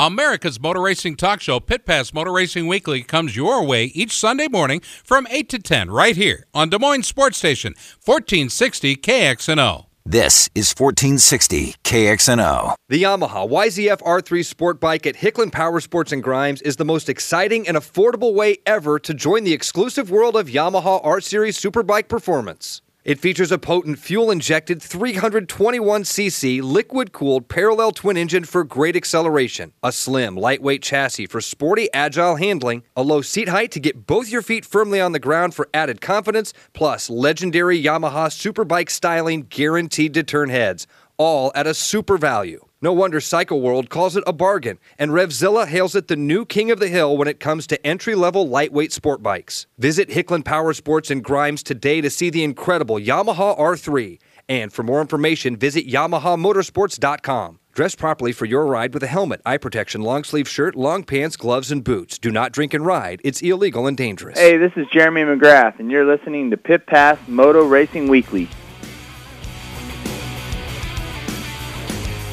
Right, thanks for listening. Uh, Pit Pass, I uh, do want to thank Danny Walker, great conversationalist as always, but he's always busy. Dude is always on the go. And he's right about Chris Carr. Chris Carr don't give anything less than his best. Like the honey badger. Chris Carr's like the honey badger. Honey badgers don't care. No, they don't He's care. just going to do it. That's right. Yeah. All right, introduction goes to you, Tony. Next uh, guest waiting in the wings. Who do we have? Oh, it's Ashton Yates. Yeah. And uh, he is second in Junior Cup points with three wins and two additional podiums. Also 13th in the Super Sport points with one podium. He joins us now. Ashton, what's up, dude? How are you? I'm great. How about you guys? We're good. What's going on? Uh, nothing. Just uh, got back home yesterday from uh, this past weekend in Utah. Now, I noticed you said just Utah. Can you say the name of the entire Moto America race? Oh, uh, or the Moto America uh, races this past weekend at Utah Motorsports campus. It was, it was actually a pretty good weekend compared to my weekend at Laguna. So I'm just I got a, just got a tweet here. Anyway, we'll focus on our guest. No, it's a Moto America. Is it Lick, Lick, Liqui Moly Junior Cup race at Utah Motorsports campus? Uh, yes, sir. Okay, I was I was almost afraid to say it because it Lick doesn't Molly. look Yeah. right. Lick Molly Junior yeah, Cup. it's, a, it's a mouthful. How long you been racing, Ashton? Fill us in, and then we'll get into some of the harder questions. Uh, yeah, I've been, I mean, racing since uh, I was like four or five. I've been riding motorcycles since I was about three. Um, my dad, you know, did it for a living, so I was always at the racetrack as a kid, and I pretty much grew up around bikes my whole life, and uh, and that's what I'm doing now, and uh, enjoying it. So you're riding the, the Junior Cup and then you're riding Super Sport.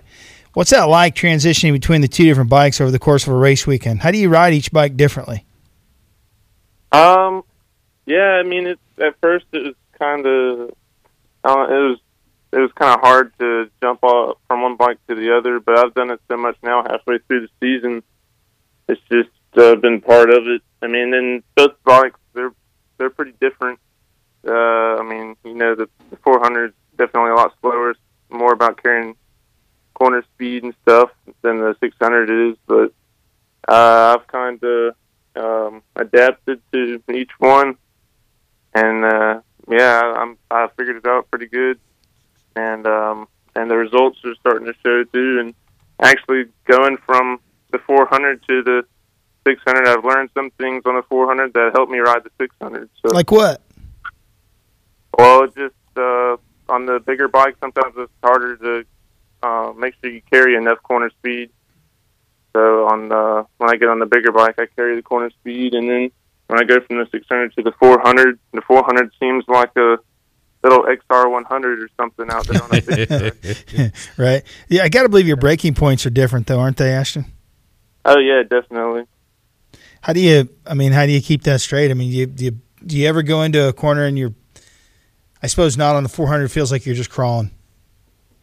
Yeah, usually I'll uh, usually my first practice of the weekend is on the 400, and uh, I'll go out there on that thing, kind of see how the track is, learn the track, uh, and then I'll go out there on the 600, and yeah, I'm definitely going a lot faster. I'll usually like blow a few turns, but uh, uh, I get adapted to it after a few laps. Yeah, I, I have a lot of respect for you because I think that has. I don't. I, you know, a lot of riders probably wouldn't be able to do that, and I think it shows that you've got a lot of talent. And obviously, you've had a very good mentor uh, your entire life. I'd say. But uh, Absolutely. yeah, forty-eight points behind Junior Cup points leader Alex Dumas with six races to go. What do you What do you do? Do you continue to race at Junior Cup and Super Sport, or, or do you maybe focus on just the Junior Cup to make a run at the title? Yeah, um, I'm still gonna. I mean, I'm I'm focused on the Junior Cup, and I'm still. I mean, pretty focused on the Super Sport, trying to um uh, at least get a another podium or a few more podiums if I can. Uh, we actually changed or switched bikes uh, or switched our sixes halfway through the season. Now I'm on uh, one uh, that's uh, one of my dad's buddies that I've been riding out here on the or on the West Coast. Uh, so we so we can just fly out here and don't have to drive the truck out here and stuff. But I mean, it's a little bit different than my bike, but uh, we're starting to figure it out. And then, yeah, Laguna and the Junior Cup, I was if I would have won that race, I would have been in the points lead. But now, or after crashing, it kind of made made it hard for myself. You're talking about when the, your get off in June? What's that? Is that when you went down in June? Oh yeah, Okay. yes sir. Yeah, you Yeah, still now- you still landed on the pole though, didn't you? Oh yeah, I did. Uh, actually, yeah. I, in qualifying, I, I took pole position, and then I fell the next lap in uh, qualifying. But yeah, I still took pole and uh, track record.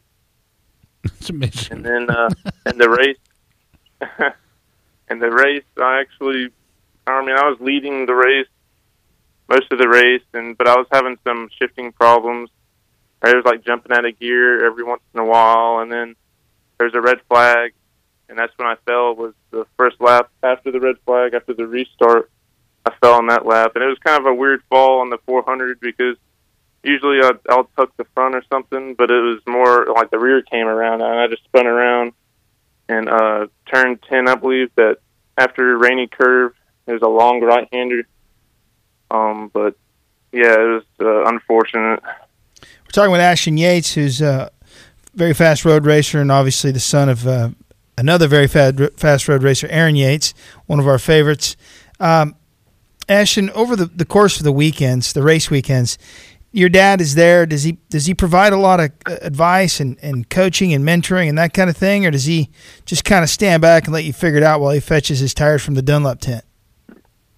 Uh, yeah, sometimes. I mean, he doesn't really. He just kind of likes to let me do my thing, and if I need any help or anything, uh, I'll ask him, and then he helps me with like bike setup and stuff.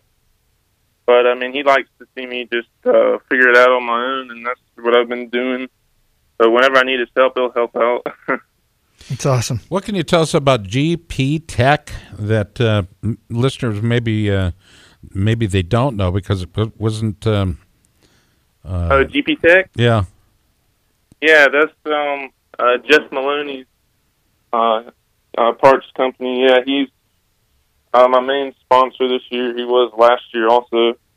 Um he my dad and uh Jeff met back in I believe it was uh 2012. My dad did the MotoGP wild card on the uh Jeff's CRT bike and they actually qualified for um the MotoGP round at Indianapolis. I remember that. Yeah. Oh, wow. and, uh, Remember? Yeah, we were. We were there. Who who else was there with his two sticks? He had broken his heels, fell off the stage. Um, part of Slipknot. Oh, uh, e- uh, yep, part of Slipknot. Can't, can't remember. Sid Wilson. Yeah, Sid. I, I drink uh, co- cocktails with his mother sometimes. How about that? That's all. Okay. It's a weird one. Okay, we're talking again with Ashton Yates, son, and, and this, we always bring this up because anytime you have somebody of that import to a sport, it's neat to see sometimes, anyway, how far the apple does fall or doesn't fall from the tree. You fo- you follow me? Not everybody's Yes, great. Not everybody's great just because their mom or dad was really good at it. In this case, you are proving out the idea that uh, you know you can be. And so, uh, Moto or GP Tech, are they pretty much uh, taking care of all your needs, or, or quite a bit of your needs? Uh, yeah, I mean, quite a bit of our um program this year. Uh, I mean, and Jeff, well, I mean, he's like a friend or family to us. I mean, or an uncle to me. We uh, visit him every once in a while, and um, I mean, we've been spending a lot of time with him the past few years. And yeah, he's just about family. So That's pretty but cool. yeah, he yeah uh, helps us with a lot of our stuff, and we actually uh, let's see, have uh, John Glufke has also been helping us a lot this year with like my tires and stuff, and that helps out a lot. Talk to us about 2019. It literally is got to be something that's playing across your mind right now. You know, uh, racers have to plan ahead for success. Otherwise, they uh, sadly are going out with their hands out, saying, "Hey, I could really use some some support." Well, we've already kind of invested all the money we were going to invest in race teams. But what are your plans for 2019? Honestly, we haven't really. Me and my dad haven't really talked about it a whole lot. We, I definitely want to move forward, and uh, maybe if I can, like link up with the team next year uh, in Super Sport or something. Uh, that's that's what I want to do. My next step. So we're talking like thousand CCs. Oh no, just uh, on a six hundred. Okay, six hundred. Okay. What about a stock one thousand class? Yeah, I mean, I don't know. Uh, I'd definitely be interested in doing something like that too if the opportunity came along. I don't have a lot of experience on a 1000. I've only rode one once, but I'm sure I'd go pretty decent, I guess, because I'm a bigger dude and lankier, and I should be able to sit on the bike a little bit better, and I love the power. So How tall are you? I'm six one. That's not incredibly tall, but still it's taller than most racers. You stand Yeah. yourself next to Chris Carr or somebody like that, you're definitely going to be taller. Everybody's taller next to Chris Carr. the mighty Especially mighty. in the um in the look in the junior cup, I'm racing against all those little dudes, short guys, skinny kids that are uh, yeah like a lot smaller than I am. I'm bigger. I weigh at least for 30 pounds more than that. Uh, Wow. Alex Dumas, yeah. Alex is uh, amazingly quick. I mean, you guys are always within split seconds of each other. Hey, listen, good. Pardon me. Yep. What was that? No, my, my producer's talking into the ear, and then their cell phones are going off, and there's texting and tweeting and all that. But who do you want to thank besides the sponsors you've mentioned so far? Uh, and we'll wrap up uh, your portion of the show. Oh yeah. Um. Well, there's uh, Voltec Electric, also um, HJC helmets and uh, Speedy on track leathers, and uh, let's see. Uh, those are my most important sponsors, I guess to say. Uh, actually, Laguna had Jeremy Toye and um, uh, run my program there, and that was pretty awesome. Yeah, uh, I rode his bike and uh, I want to thank him for that for sure. Everybody gets different opportunities at different times in their career, buddy. Good job out of you. Appreciate you jumping on the show. Best of luck. Tell your pop we said hey. Absolutely, thanks, guys. There we go. Ashton Yates to the pits. All right, Tony, it's been a good one. Just you and me, kind of like old times. So. Yeah, man, it's, it's a good show. I appreciate it. There's a lot of racing coming up next week. We've got Washougal this weekend. We've got American Flat Track is headed to Sturgis. They have two dates there. Uh, I'll be at Loretta's next week. So, Yeah. so All right, for Chris Bishop, Tommy Boy Halverson, Jack and Leanne DeLeon, for PJ Duran, Roman Avila, Tony Wink, Eddie Kuhlenkamp, I'm Scott Casper speaking. Thanks for listening to this week's edition of Pit Pass Motor Racing Weekly. Have a good one, everybody.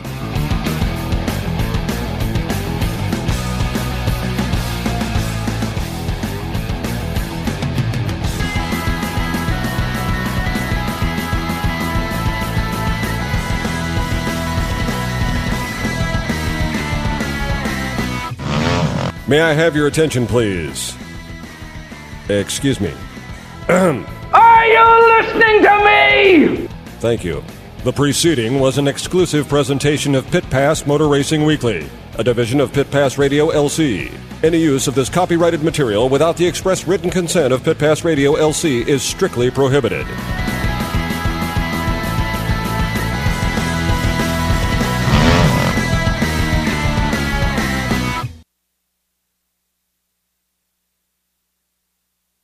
Get ready, race fans, because the ultimate NASCAR experience is about to hit the airwaves. Welcome to Pit Pass NASCAR, the podcast that takes you deep into the heart pounding world of NASCAR racing.